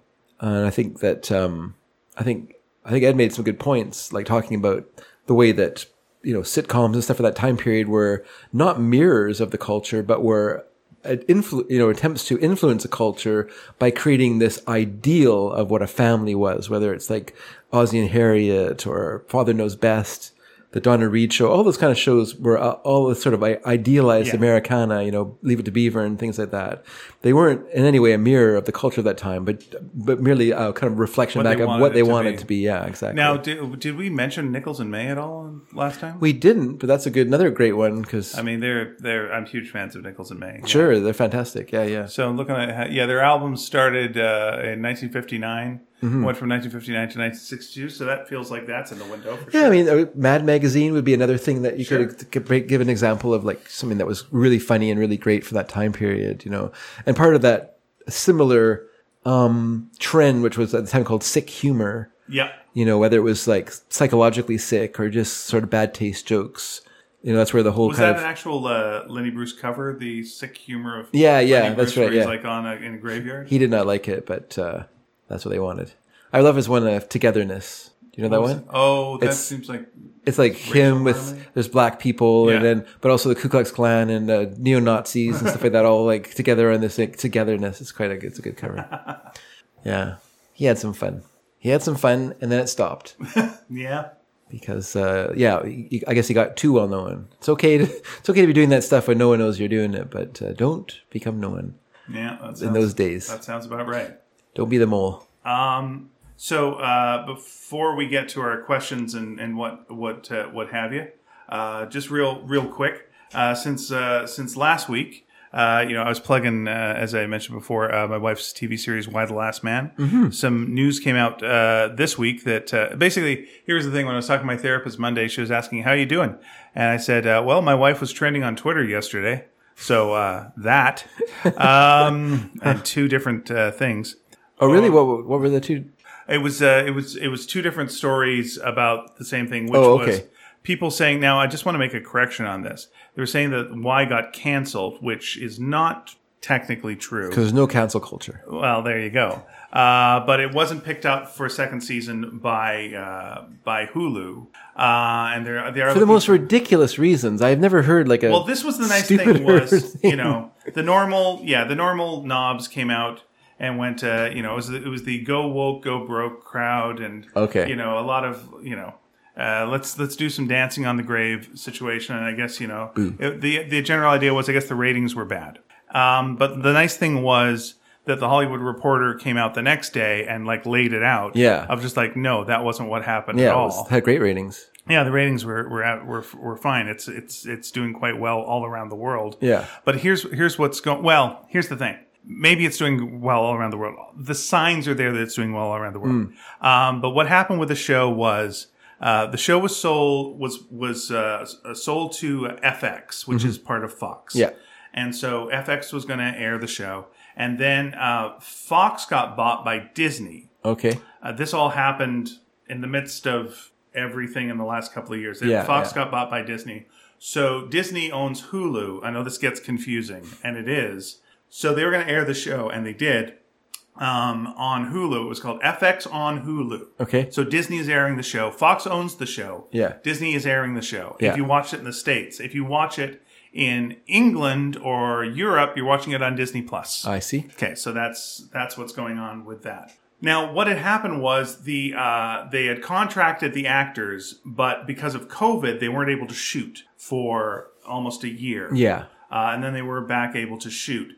Uh, but because of that, they they the contracts uh, all ended this month, so they would have to renew their contracts. Uh, now, traditionally, you would renew the contracts after you've seen what the ratings on the show were. Yeah. But what happened was uh, because everything was was so delayed, and Hulu does not say what their ratings are. FX, who owns the show and it's the ones who are the ones who uh, make the call or not, Yeah. couldn't get any information on this. They don't know how the show is doing. Yeah. The other thing about shows like this, sorry, I'm giving like lots and lots of information. The way streaming shows go is they do very well at the beginning. Yeah. There's some tapering off, Yeah. and then once the entire show is completed, people binge it. Yeah. That's how people watch streaming shows for the most part. Yeah. So right now we are we as of this week we're three episodes from the end, Yeah. uh, but it has not ended yet. So that process has not gone through. FX didn't know how it was doing and decided to not renew uh, the the show. But it's but if anyone's saying it's because there were uh, low ratings, not true at all. They don't know what the ratings are. Yeah. Hulu does. You're like, well, why doesn't Hulu tell them what the ratings are? That's not what they do. Yeah. Yeah. And also, you wouldn't know what the true ratings are because to know the true ratings, we have to wait for the entire show to go through Sure. and then have it wrapped up. Yeah. And then for the next couple of weeks, go, let's see people binging. That's how that goes. So, what is occur? What what's occurring right now is the showrunner uh, is actively uh, searching for a new home for season two. Sure. It's been uh, on the whole uh, critically, you know, praised. Uh, and like uh, what's it's uh, like the AV Club or whatever. It's been like aside from last week, they didn't like last week's show, but it's been like all A's and B's. Yeah. Just in general, it's been it's been quite good. The negative uh, online, you know, things have been uh, people who actively will just one star anything they don't like. So it will, you know, drives drive certain things down. Anyway, long story short, ratings we don't know how they are. The signs are that they're good. If you look at uh, uh, sites that basically are uh, streaming sites, and sites that direct people to streaming services like JustWatch, uh, Y uh, is in Canada number three. In the States, it's always in the top 10. In Europe uh, and the UK, it is always in the top 10. Consistently, week after week, it's doing well. All signs point to this show doing well. But FX made the choice, and it's an odd choice, and people are questioning the choice right now Yeah. to not uh, pick it up for a second season. Uh, what they would have had to have done was uh, renew all the contracts without knowing how the show was going to do, which to them would have been a between three million and four million dollar risk. And they decided that that wasn't a risk they wanted to take. So that's what went on. Uh, all of those episodes came in under budget, and they've all done what they were supposed to do so far. But basically, because of COVID, the real reason for this is COVID. Yeah. Uh, the contracts expired in the middle of a run of the show, which it would not traditionally do. So that's where things are right now. Was it upsetting? Fuck yeah. Very, very upsetting. Yeah. Uh, because everything up until this point was pointing to things are uh, things are fine. So uh, we're going to see what happens right now. There is uh, a hashtag uh, Y Lives On uh, right now on Twitter. There's an active search for a new network for it. If a network is smart, they'll take it because so far so really good Yeah. and uh, that's where we're at. So yeah, I was kind of uh, that was a very upsetting. Uh, it was an upsetting weekend, but seeing then the love point pouring in for the show has been incredibly touching. That's great. and uh, and uh, we'll see where it goes from there. Sure. And if you want to read the story, it is the full story is available uh, in book form, and there is a new version of it coming out, I believe, November second, uh, with a cover on it from the television show. But anyway, that's at any of your local bookstores. Y the Last Man, done by my wife Pia Guerra and writer Brian K. Vaughan. And if you're a shitty website, you say it's Y the Last Man, done by Brian K. Vaughan. And then you leave my wife out of it. And that's a shitty thing to do. That seems pretty shitty. And I'm looking at you, Hollywood Reporter. Smarten up on that. Um, yeah, but most uh, most uh, sites are, are smart about it. So anyway, that's what my week has been kind of like. It's uh, destabilized a lot of things right now. So it was uh, can understand. it was a shaky it was a shaky weekend. And again, they've been uh, working on this for about 15 years, getting this done. And so this was uh, ugh uh, for that. But uh, everyone's very, very proud of the show, and and it's got two more episodes left. So if you haven't caught up yet, uh, now's a good time to do so. Get those ratings up, up, up. Don't know where they're at right now. No one does, except Disney, and that mouse is quiet as a mouse. oh, Yeah. I was gonna say as a duck, but I guess that'd be wrong. No, that duck is loud. That duck is quite loud. Well, it's kind of like Netflix. Netflix doesn't not does not publish publicize its ratings either. So Yeah, this is a standard thing for streaming, streaming services. service. I think it's just too un, un Yeah. unwieldy a thing to try to figure out. But again, this is how streaming things work: is you know things at the beginning, and then you know at the end eh, there's a rise as well, where everyone watches the whole thing Yeah. at once because that's how people like watching things now. Yeah. Yeah, there were so many people that wrote in were like, "Well, I was going to start watching it, but I guess if it's not uh, going to have a second season, I won't." Well, what the hell's that mean? You're gonna so just yeah, just watch ten episodes. I guess that's not worth. Just watch them, see what you think. What I thought was most frustrating for you is the fact that you knew but couldn't tell people. There was a couple of days that. beforehand that we that we knew, and then uh, and then yeah, the information came out uh, maybe a little too early that uh, shouldn't have. And, Oh, uh, okay. maybe it got uh, leaky leaked Oh, really? out there, so everyone was kind of on their back heel about that. Hmm. And again, there is just a crowd that's out. I mean, again. The, the vast majority of, uh, of of people commenting this it's it's great you know it's very very positive and saying what the show means to them and there's nothing else like it on television and they're seeing themselves represented here in a way that uh, nowhere else but again there's uh, just uh, chuckle mcfuckheads out there as well that are uh, you know dinguses just you know laughing and they don't want to see shows uh, with that many women on TV, and they don't they, they don't want to see trans people on TV, and they you know they don't want to see any of that kind of stuff. So if for nothing else, it is uh, the show pisses off the right people. So you know if you want to just have it on because of spite, that's a good reason too. that's also fine. Yes. Yeah. All right. So questions of the week. Ooh boy. Questions of the week indeed. What uh, what is uh, first of all we're talking about schooling. Okay. Um, what is your schooling? And also, side question to that, uh, is there is there some schooling that you would like to do that you didn't do? Like, would you have liked to have learned something, or maybe you will in the future? But schooling, I guess, is my question. What schooling you got? What schooling you want? Uh, what schooling do you wish you had? All right. Well, since next episode will be coming out the day before Halloween, I'd like to ask our question should be uh, what is the scariest monster? There you go. What is the scariest monster? And I'll ask one more question. What are you dressing up as? Okay. There By the go. way, if you have any uh, pictures, please send them. Please do. We would love to see uh, pictures of Halloween costumes or your Yeah. Halloween homes. Halloween home. Sure, that'd be good too. Hopefully, you'll all be dressing as a sexy nurse. Oh yeah, yeah, That's all I ask for. yeah. Ian, Oh, if you want to answer these questions, uh. how would they do it? well, look. You know how I said sneakydragon.com was the name of the show at the beginning? Yep. That was a clue as to how you do it. Okay. Go to sneakydragon.com and we have our message boards there underneath every episode. By the way, we've got all our podcasts there and you can listen to them all gratis. That's right, completely free. Hmm. Pretty generous of us. completely Beatles, full marks, totally Tintin, Uh, we mentioned Sneaky Dragon Listening Party. That's there too. uh, uh, yeah, flagrantly fantastic four. All of our podcast, we didn't do that one. All of our podcasts are there, uh, as well as all of our coverage of the golf scene. We don't do that either. Anyway, go check out what it is at sneakydragon.com. If you want to email us, we are at sneakyd at sneakydragon.com, sneakyd at sneakydragon.com. Yeah. Uh, Twitter, sneaky underscore dragon. Tumblr, sneakydragon.tumblr.com. Okay. That's it. Nothing. We're not on TikTok yet. No. Are we on Instagram? Yes, but as our own personal selves. Yeah.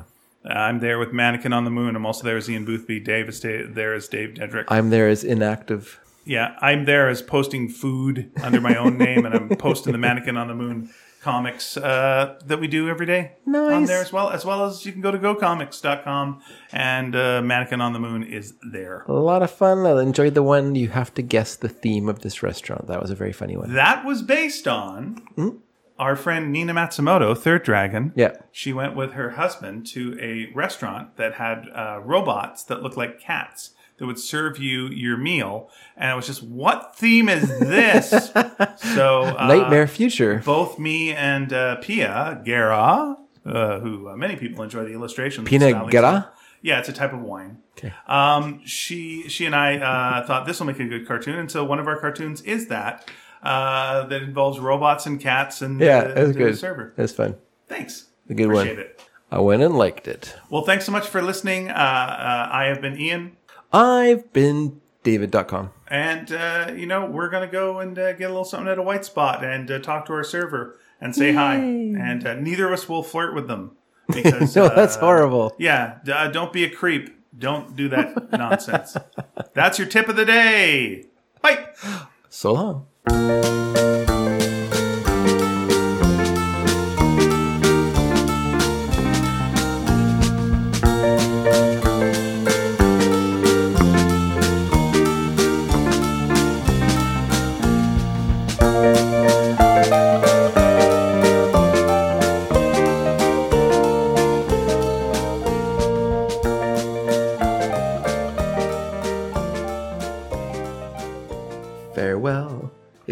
Time to say auf Do you know what no one said for funny in the 50s? Mortsal. No Be- you know said- why? Because that ship don't sail. Yeah, but what's what's in the news?